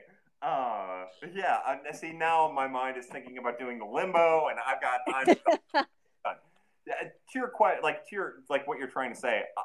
I think more than likely, and this is something you and I have talked about, the next step with cutting the draft down is to eliminate drafting high school players. That's that's just my guess, uh, especially with being able to mine the international market of teenagers. Uh, and then I, I, think that the next step is that they'll they'll say high schoolers are ineligible; they have to go to college because college has developed into like the yeah. next level of proving ground. I think that that's the most likely likely outcome there, and I do think that what you will see then at that point is those uh, those flyer players. It, you, like Terry Fuller won't get drafted. It just mm-hmm. won't happen. Now Trejyn Fletcher will. Uh, he's still so young, uh, but like Terry Fle- Terry Fletcher won't get drafted. He'll play linebacker at Auburn or Alabama. That, that, that's the most likely outcome, uh, in my personal opinion. And also, that's what Major League Baseball wants because, again, the owners they just want as much of a sure thing as possible. And what's more sure the 21 year old college player or the 18 year old uh, high school player. Uh, what we've seen over the last couple of years in the draft is those first round draft picks, pitching wise, who throw 100 miles an hour, don't generally pan out uh, to the same level that mm-hmm. other. Uh, uh, you know, we'll see what happens with Kumar Rocker in 2021. That's going to be fun. He would have been a first round draft pick last year. When I say last year, I mean 2018, not 2019. Uh, and he'll probably be the first overall pick in 2021 if he stays healthy. Uh, but I think that that is the next step, Tara. That's that's just my guess. Yeah, we'll we'll see. Yeah. I don't know. I don't know if that's good or bad for baseball, but it's uh, it's not great for you know a bunch of minor leaguers that won't get a shot. But that's that's a totally different argument. Yeah, that's something you and I have talked about on and people should track that down if they haven't. Um, r- real fast, Rumsfeld78 says Kyle Reis is emceeing in Peoria for the caravan. Former yes. so I, I do want to say, as I raise my glass of te- hey tequila, which reminds me of like uh, uh, uh, Teenage Mutant Ninja Turtles one or two. I can't remember now. um, we've had an an incredible amount of people the Cardinals Twitter account with wanting me to MC a caravan, which I brought upon myself, uh, and also Cardinals Twitter by just offhandedly saying which one of the caravans am I going to MC. Uh, it's a disaster. I'm sure that poor person's been fired for just allowing any type of uh, anything happening. But to all of the pad people who continue, even to this very moment, to tweet at car at cards on Twitter uh, and try to get me to go to their caravan, I raise my glass to you. Uh, thank you so much. It's never going to happen, but hey, there's no harm in keeping tweeting at them. That's what I say. Hmm. It's a disaster, Tara. These are the pad people. This is what we. I love uh, it. I love it all. Yeah, Rumsfeld got to ask for pad stuff for Christmas. Uh, I've been demoted. Look, it's fine. I, I, will also tell you, don't just ask for pad stuff. Look, uh, I'm sure that there's some holiday coming up. Maybe for Martin Luther King Day, you ask for a pad uh, zip up. You ask for a chirps hoodie every holiday should be celebrated as much as Christmas, in my opinion. And uh, maybe for Memorial Day, you find yourself with a lovely zip up pad hoodie. Just ask for stuff, and if you're relentless enough about it, you'll get it. Don't uh, even don't yeah. even wait for a holiday. Just like make a list and send it to people. Yeah, and send it every day. No one knows yeah. what to do about that stuff. When I was when I was like ten, I got an Xbox because my parents were just tired of me asking about it.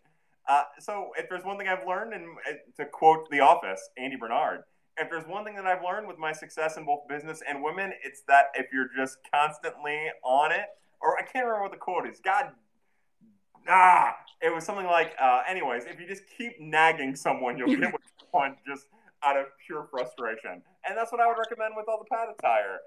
Uh, uh, who's your uh, Sean Sandifer says who's your top decade player of the cards? We're not answering that question. What do you even do there? There's so many that I hate. Ah, that those top decade questions stress me out so much. yeah, me too. I, I, hate the uh, the uh, um, Mount Rushmore questions. I hate the top decade. I hate like prospects of the year at each position. I can't do it. I can't uh, do it. God, I hate. Coach Housley says, motivational speaker Kyle, I'm making it happen. Look, I'll do anything for a paycheck. You can go ahead and quote me on that. If Tara was tonight's episode would be I'll do anything for a paycheck. Yes. I mean, it still could be. yeah, Tara and I will do nearly well reasonable. I mean, I'll do the reasonable stuff. You can do the unreasonable stuff. But uh, that's the bargain we're willing to make tonight. There you go. said, uh, Kyle, you need to come to the Redbird at the iCub with Tara and I uh, gifts better fly into. I would love to make that happen. I wish I could make that happen. I really, really do. I think it'd be awesome. That'd be so great. I've never been to an Iowa Cubs. Uh, I've never been to a game in Des Moines to see the Iowa Cubs, so oh. that would be super. I haven't either. It's something we should make happen. Uh, Edwin Pavizic says, better in five years, Walker Buehler or Jack Flaherty. Now, Ooh. The homer inside me says Jack Flaherty. Uh, but the trying to be reasonable about it says Walker Buehler. What do you think, Tara? I think. Oh, see, it's so hard because five years is so long in pitching yeah. years. Yeah. Um, and I feel like what we've seen from Jack Flaherty is incredible, but it's not as good as he's is he's capable of being. So, but I mean, Walker Buehler, like he's one of those guys that I'm I'm actually jealous I don't get to watch more often. Um, if you if you say Walker Buehler, I'll say Jack Flaherty. And in five years, we'll revisit this and see who's right. Yeah, that's what I'm talking about. uh, Cunalangus says, "Howdy, Kyle. What's up, Cunalangus?" Uh, APL 4384 says, "Is Gorman Brett Wallace?" No, no. Look, you're no. talking about completely different sets of uh, engagement in the organization. Brett Wallace was a, a Pac-12 darling who had worked his way through college.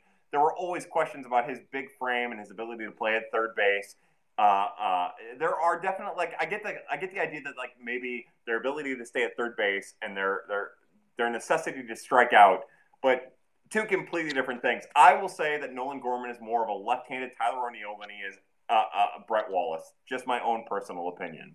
Fun fact. Oh, I have a Brett Wallace bobblehead from when he played in the Quad Cities. He's coming out of the corn because that's what you do when you play baseball in Iowa. Oh God, that's yeah. awesome! I feel like I've got to have that on my bookshelf somewhere. We'll take. I that. will take a picture of it and tweet it later. Oh, uh, Matt Thompson, our good friend over at Prospects Live, says when I dug in on Gorman, I came away more excited uh, than I uh, I came away more excited about him than I was.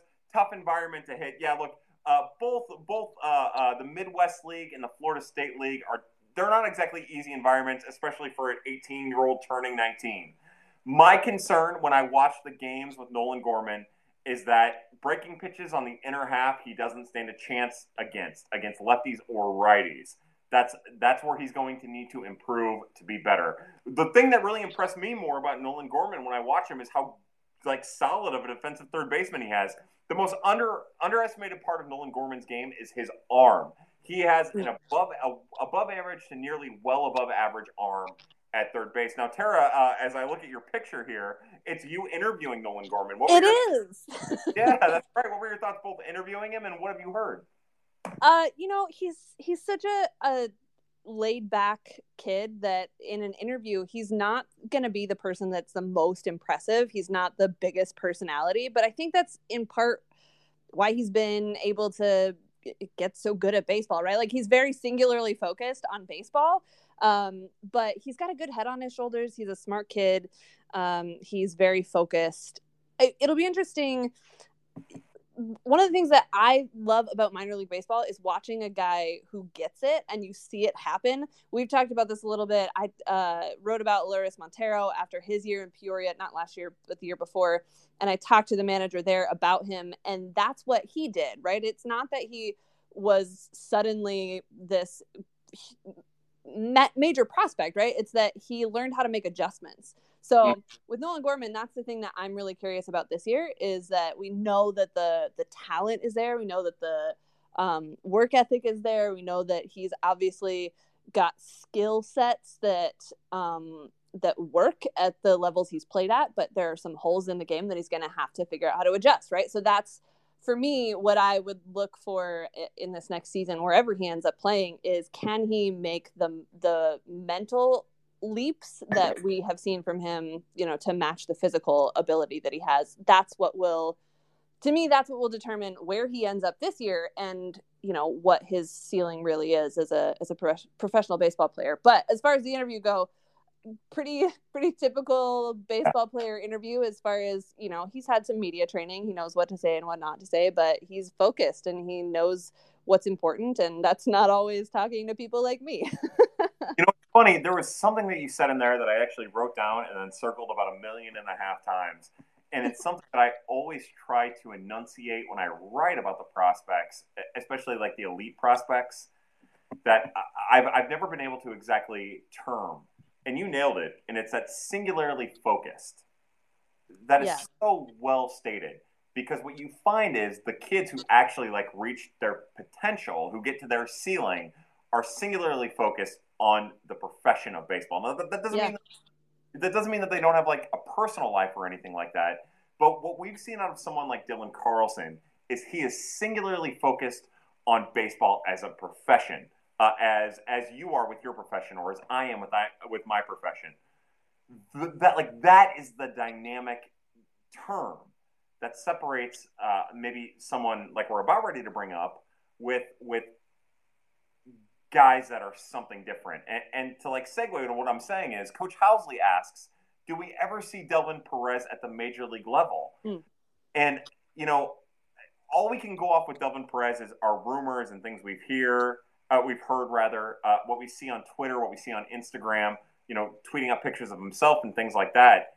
You know, we don't see that out of Dylan Carlson, and that isn't like that isn't that doesn't mean that like they're two different things exactly but it gives you the impression for a 20 year old and when you can like project yourself into the shoes of that 20 year old if you can project yourself into the shoes of a 21 year old and you see the difference like it goes to show you the singularly focus uh, the, like singularity focused on their profession. And you know, will we ever see Delvin in the majors? Uh, I can promise you that every first round draft pick is going to get every chance to make it to the major leagues. Uh, right now, it doesn't seem that way. Delvin has a long way to go. He's definitely put on a little bit of weight. He's going to need to continue to put on weight, uh, whether it's good or bad weight, it doesn't matter. Uh, he had a great 2019 season that evolved and, and pushed from his 2018 season. But if you're hedging your bets, the answer is no. Uh, and that doesn't necessarily mean it's because he's not completely focused on the sport.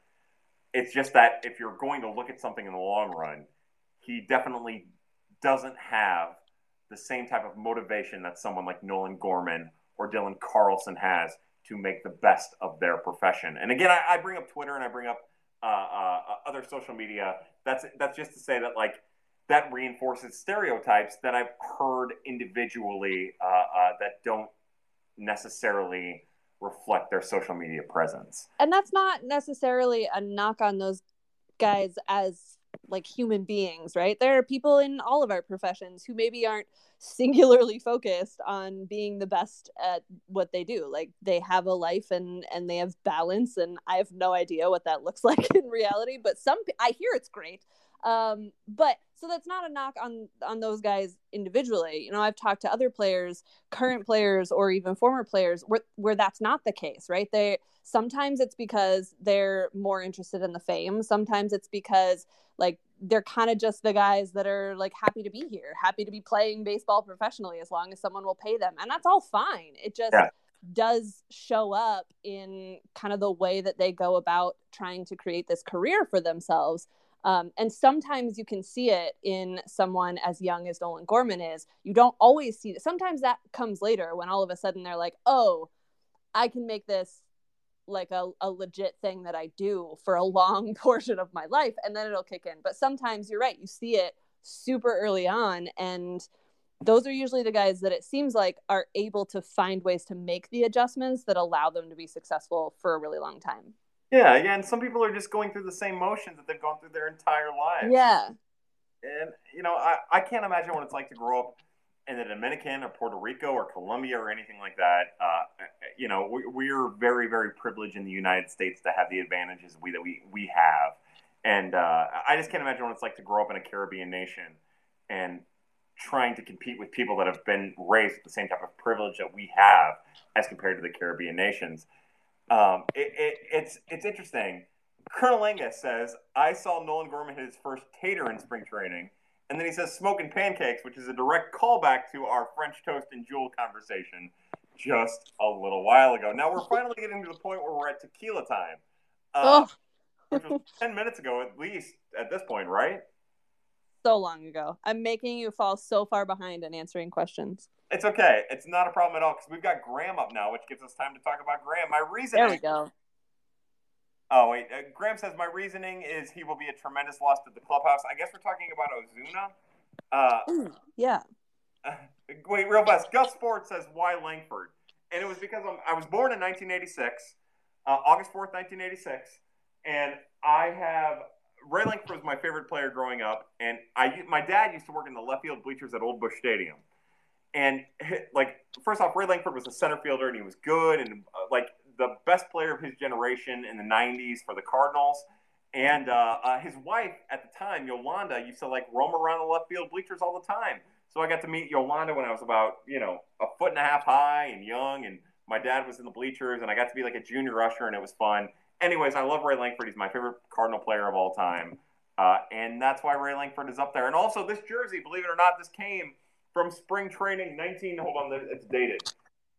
Uh, 1993 spring training 1993 it actually came off of his back. One of my brother jim's friends knew i was a huge lankford fan hounded him for a couple days. Lankford finally gave him the jersey and uh, then it came to me. So this is actually came off ray lankford in spring training of 1993 and uh, it's probably my most prized piece of memorabilia because i'm not a memorabilia person. So that's why lankford uh, let's see. Matt Thompson says, I want him back because there's more in that bat than what we've seen. Metrics are good. Yeah, we've talked about that a lot, Matt Thompson, about Marcell Ozuna's metrics. You know, everything says uh, that he, you know, some of his stats might be suppressed because uh, excellent conversation about players and their personality. this stuff is often overlooked. Thank you. First off, Matt Thompson just tweeted at both you and I. Uh, uh, Yo, Tara, and Kyle, excellent conversation about players and their personalities. That stuff is really often overlooked, and I agree with you, Matt. Uh, as we answer your question about I like talking about Ozuna, I want him back because there's more in that bat. Now, it was something that I saw, and I never, I had every intent of looking into, but it seems like all of the peripheral metrics are telling us that Marcell Ozuna is going to outperform the statistical output of his 2019 and 2018 season. Uh, but I thought I saw somewhere where it seemed like that was like the trend with Ozuna, aside from his like 2017 bust out season. So I guess that's a matter of luck, and also I'm speculating at this point, so it's probably not fair to commit one way or the other. I just know that, like in my mind, when I watch Marcell Ozuna, he's a super streaky hitter that yeah. that and, you know I don't know I don't know I, the, the, whole Marcell Ozuna thing is weird for me. It's tough for me because I love a lot of the internal options in the outfield that I think are both uh, cheap and affordable. Uh, and I definitely want to bring Marcell Ozuna back, and I definitely understand the appreciation for the advanced metrics and the peripheral metrics that say he's going to continue to produce. But it's just like at some point you need to make up your mind about the kids, and you haven't made up your mind about the kids yet. So let's do it and let's see what it is. Unless you can get Ozuna on a one-year deal, but I I'm with Matt Thompson and what he says here for sure. What do you think, Tara? I agree that I think Ozuna is, has always sort of been a weird puzzle piece for me. And I think Alex on Chirps was saying that Ozuna makes a lot more sense if he's not the guy. And I guess with Paul Goldschmidt there, he's not necessarily the guy, but like if you can surround Ozuna with other pieces that make his streakiness not such a factor, then I think he's a huge asset to your team because of what he's capable when he's when he's hot, because that'll be just as much of a streak as the slumps are, right? Yeah. But I don't know if that fits into what this team needs to be the best that it can be, especially when there's been this dynamic of needing to see what these young outfielders can do for like five seasons now. And instead they just keep shipping off the ones that maybe become expendable and then getting some minimal piece in return because no one knows what they're capable of at the big league level because they don't get a chance to play at the big league level because there are too many of them. So I mean, it's I don't know. I, I, think Marcell Ozuna is an asset if you surround him with the right piece uh, at, with the right pieces. But I don't know if this is a team that is in a position to do that when they don't even know what pieces they have. Yeah, and I can't imagine being in the position of someone like John Mozeliak or Michael Girsch. You know, yeah. the Cardinals trade Oscar Mercado, who is still technically, from a weighted runs created standpoint and uh, and an OPS plus standpoint, a below average major league outfielder. Uh, and people still freak out about that trade.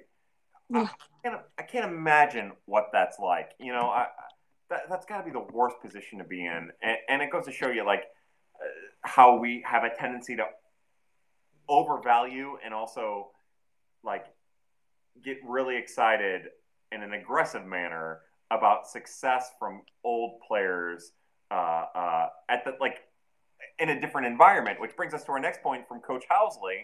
I want Ozuna back because the minute he leaves, he's going to hit 50 bombs and 165 RBIs. And that's fine if he does it. And I, like, I get that standpoint, but, you know, uh, as someone who's gone through uh, uh, a lot of really bad things in their life, you can't worry about what's going to happen after you're there. You have to worry about what you have and adjust. And what the Cardinals have is a $170 million payroll with a lot of internal outfield options. They can't focus on what they might not get. They have to focus on what they have, what they have to work with. Uh, and I, I just like I get that. I get worrying about Marcell Ozuna going to the Reds and hitting 50 home runs and driving in 135. But what you know, if I'm in their position, what I'm thinking about is how to capitalize on the pieces that I have at the price tag that they're at but I, so I think the counterpoint to the fear of Ozuna tearing it up somewhere else is that what if they do sign him to a four year deal and he's terrible? Yeah. Like, I mean, yes, there is the possibility that he's going to go somewhere else and be good, but the same possibility is that he could sign in St. Louis and not be good. And then you block some of those young players because you signed him to a big contract. Like, it's the same thing for me as arguing about who is going to win a trade. I mean, the premise of of the trade isn't necessarily to give someone garbage and Yeah. you get an an all star. Like th- there has to be some value both ways for it to to make any sense. And yeah, you run the risk of trading away somebody that's a better talent than what you get back. But sometimes you do that because that person doesn't fit what you're doing. I don't know. It just Yeah. you start worrying too much about what might happen somewhere else, and it makes a complicated process so much more complicated than it needs to be. Yeah, and at the same time, we have a group of fans, uh, uh, myself included, who just like say that Cardinals overvalue prospects. Yeah. And if you're constantly concerned about what somebody's going to do when they're not in the Cardinal uniform, then you're overvaluing their like their value in general in the first place. So it's a complete lose lose situation if you're trying to like take your own fandom out of it, in my particular opinion. Uh, Anna Ziggy thirteen says, "I want to guarantee that if we don't re-sign him, Ozuna, we find a neon sleeve replacement ASAP." I got to tell you, I think Harrison Bader, Tyler O'Neill, both of those guys should commit to the neon arm sleeve. I'm with Anna Ziggy. They make a great point there, Anna. I'm with you. I think Kolten Wong could pull it off too. Yes, yes, I agree. Look, Kolten Wong, he can pull off anything. You talk about, I mean, he he got it, yo. Yeah. He got, he got Yeah. that fight game. He got that cleat game. He got that arm sleeve game. He got it. Yeah. Uh, Coach Housley says Reed Detmers from Louisville, Louisville is a stud. Grew up 30 minutes from me. Kid is a stud. I agree. And you know, a lot of uh, early uh, uh, early mock drafts have Detmers going to the Cardinals, and I think even Prospects Live, uh, their mock draft has Detmers going to the Cardinals, and that'd be a great pick for the Cardinals. I agree. I personally would go with Wilcox if Wilcox is there before Detmers. I'd go Ginn if Ginn falls uh, before I go Detmers. But there are a lot of collegiate pitchers uh, for the Cardinals to get excited about. Uh, Nick Loomis says Kyle does this shirt for uh, Kyle does this shit for hours. We are near hour two here on Prospects After Dark. Look, as long as there are questions, uh, uh, we will go with Prospects After Dark. We are the the birds on the black family are the birds on the black of the people, and if you've got questions, uh, we're willing to answer them. Uh, mostly flippantly, to be honest. Uh, Steele says, "Uh oh, uh, Ashley joined Kyle. Stop talking about her." Uh, no, no, Ashley, I've got nothing bad to say about Ashley. She's great. Coach Housley says, Cards seem to draft safe, average, very little boom bust possibility. We say that, but you don't need to go back any further than the year that they drafted Dakota Hudson and Dylan Carlson and Delvin Perez with their first round draft picks. Uh, I think that it just depends on who they are. You know, Correa, uh, in his one year, he was an aggressive. He drafted Nick Plummer. That's a big boomer bust. Uh, and then he went to prison. And then uh, Randy Flores, in his first opportunity to draft, drafted Delvin Perez and Dakota Hudson and Dylan Carlson uh, uh, in that order with his draft picks. I then the next year because of Correa, he lost his first two draft picks and had to draft in the third round. And then after that, he's kind of adjusted and adjusted and adjusted. They've, it seems like with Randy Flores, his modus operandi is to draft the best available prospect, the best available player with their first round pick. Uh, that's how they got Nolan Gorman. That's how they got Zack Thompson. And that is what I appreciate. I, I do think if you look back a couple years, then you can see that the Cardinals had a very, very uh, succinct way of drafting the best collegiate pitcher. And you know what? That paid off. So I don't really have much in the way of a complaint. Uh, anything there, Tara? No, I think the draft stat strategy um, sort of evolving in the current baseball climate is super interesting. Um, but yeah, I, I, mean, I think there's plenty of um, boom or bust possibility with any of these guys, and uh, we've seen that very clearly with um, who some of those most recent uh, top draft picks have been for the Cardinals. Yeah, you know the, the Major League Baseball draft is such. A, we called it a fickle mistress or something like that yeah.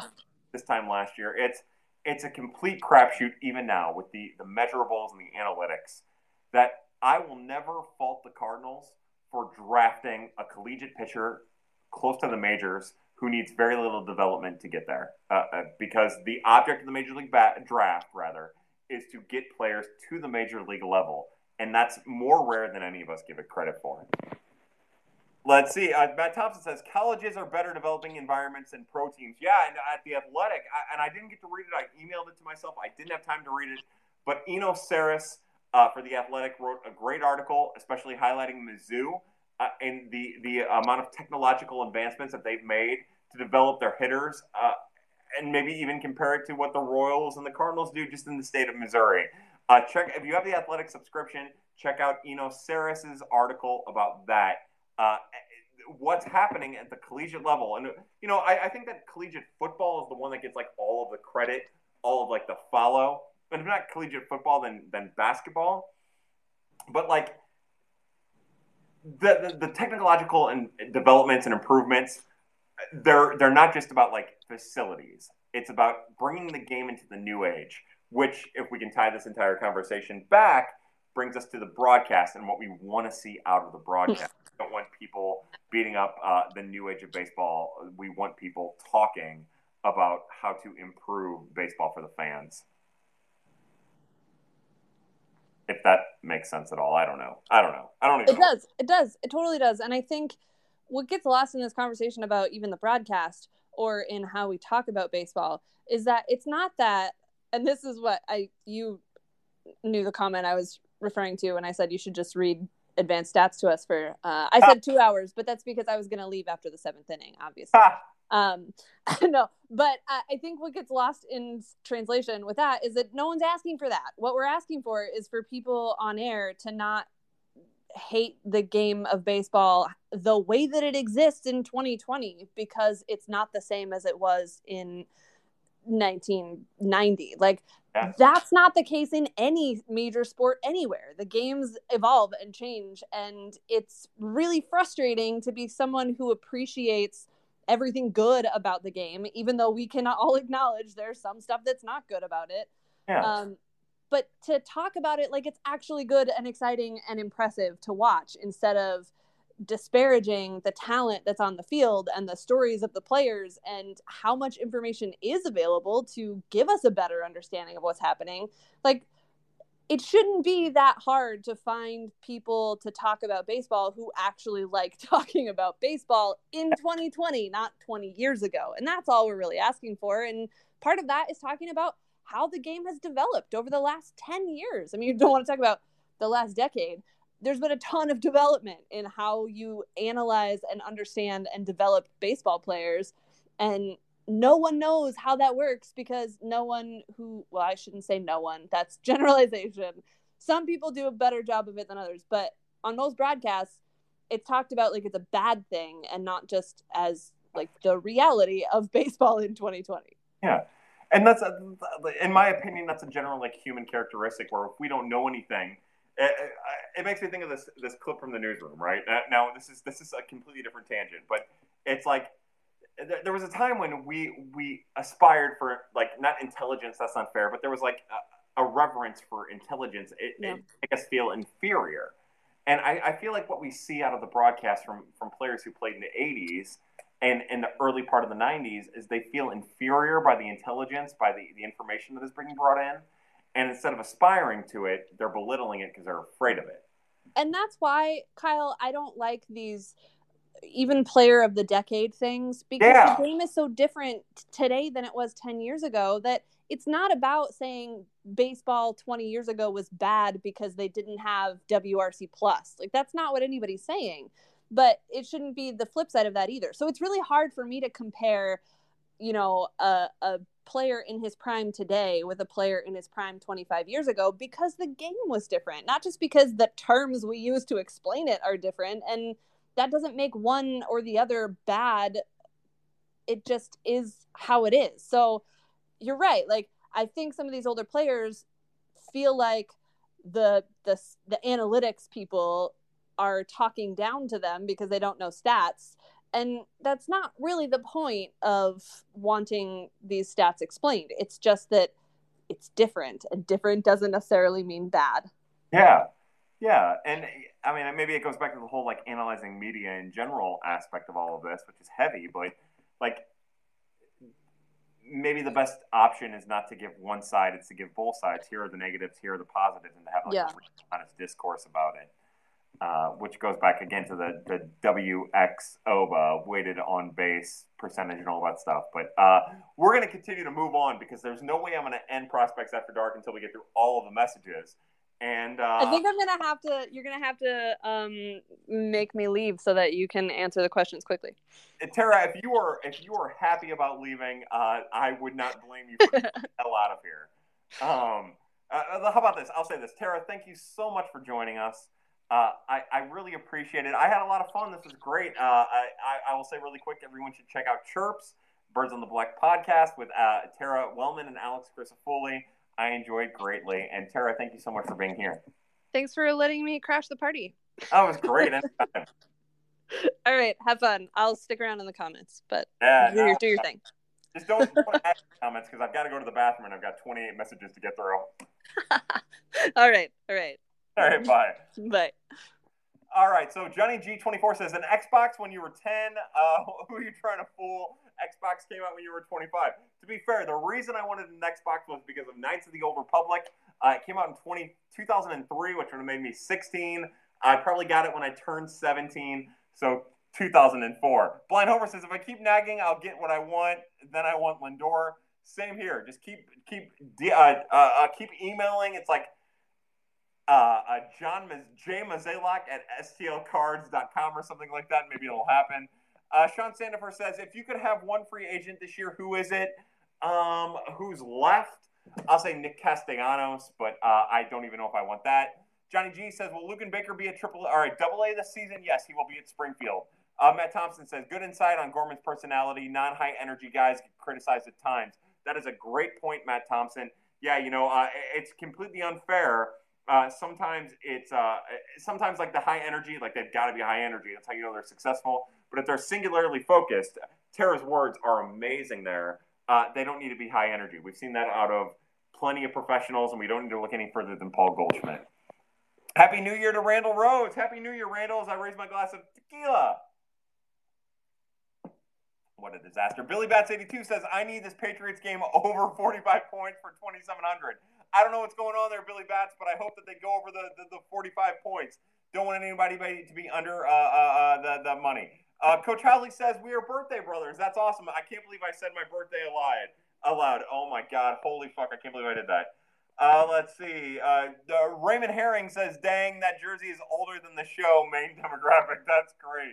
Is Ivan Herrera for a big season this upcoming year? Yeah, I think we all agree that Ivan Herrera, catching prospect, 19 years old, a month younger than Nolan Gorman, is due for a big year. I'm anxious to see where they start him. Uh, he ended the year at Palm Beach, only had like 100 plate appearances, somewhere around there. I wouldn't be surprised if they bump him up to Springfield, uh, but I do think he's in store for a big year. Just remember, if he goes back to Palm Beach, that his stats will be skewed. Uh, Rock Coffee says BS. I agree. Johnny G24 says, Will Dex be a distraction if he doesn't start this year? He's going to start, so it doesn't matter. Uh, Isaac Smith says, The patch is intercepted and they're driving for a touchdown turn on the game. I'm not going to do any of that. Uh, T. White, Travis White says, Malcolm Nunez revenge season upcoming. I do think uh, uh, Malcolm Nunez and uh, Jan Torres are going to have good seasons at Peoria. Coach Housley says dad was in the Cardinal system. That's awesome. Oh, uh, Detmers. Yeah, yeah. His dad was in the Cardinal system. I like that. Uh, uh, Farmer Vala says deep thoughts on Victor Garcia and Terry Fuller. I am bigger on Terry Fuller than I am on Victor Garcia. Uh, Victor Garcia still has that supreme raw power that got him the bonus that he got. I just like Terry Fuller's full like athletic spectrum. Although Victor Garcia is a better outfielder, I like Terry Fuller's uh, full uh, athletic like makeup. His ability to recognize pitches. I just want him to be a little bit more aggressive swinging. Uh, blah blah blah. Let's see. Uh, thank you, Tara. I agree. Hey, what's up, Octavius Rex. What's up, Octavius Rex? I'll raise my glass of tequila to you. Other Market says first pad of 2020. Woohoo! I had no idea. That's a great point. I didn't even think about that. This is the first pad of 2020. Uh, to all of the pad people, look, I, I don't raise my glass to the pad people enough. To all of my pad people, I raise my glass. Welcome to 2020 Prospects After Dark. Let's see. Keeper Dean Roach says, "Sup, dog? What's up, Keeper? How are you, bud?" Uh, Johnny says, Johnny G says, "Pad doesn't seem the same without all the squinting." Uh, look, if I take off my glasses, I can't see anything anymore. It's a whole thing. Uh, let's see. Happy New Year, friend. Come see a game at Wrigley this year so we can heckle. I would love that, Keeper. I will make every opportunity I can to get to Chicago. Maybe I'll do like a Peoria to Chicago kind of thing so I can get to Peoria and also get to Chicago. Octavius Rex says it's been a minute. It really has. Uh, Gus Sports says, Happy New Year, Kyle and Pad people. That's right. Uh, one more time, I'm going to raise my glass to my Pad people. You're the best.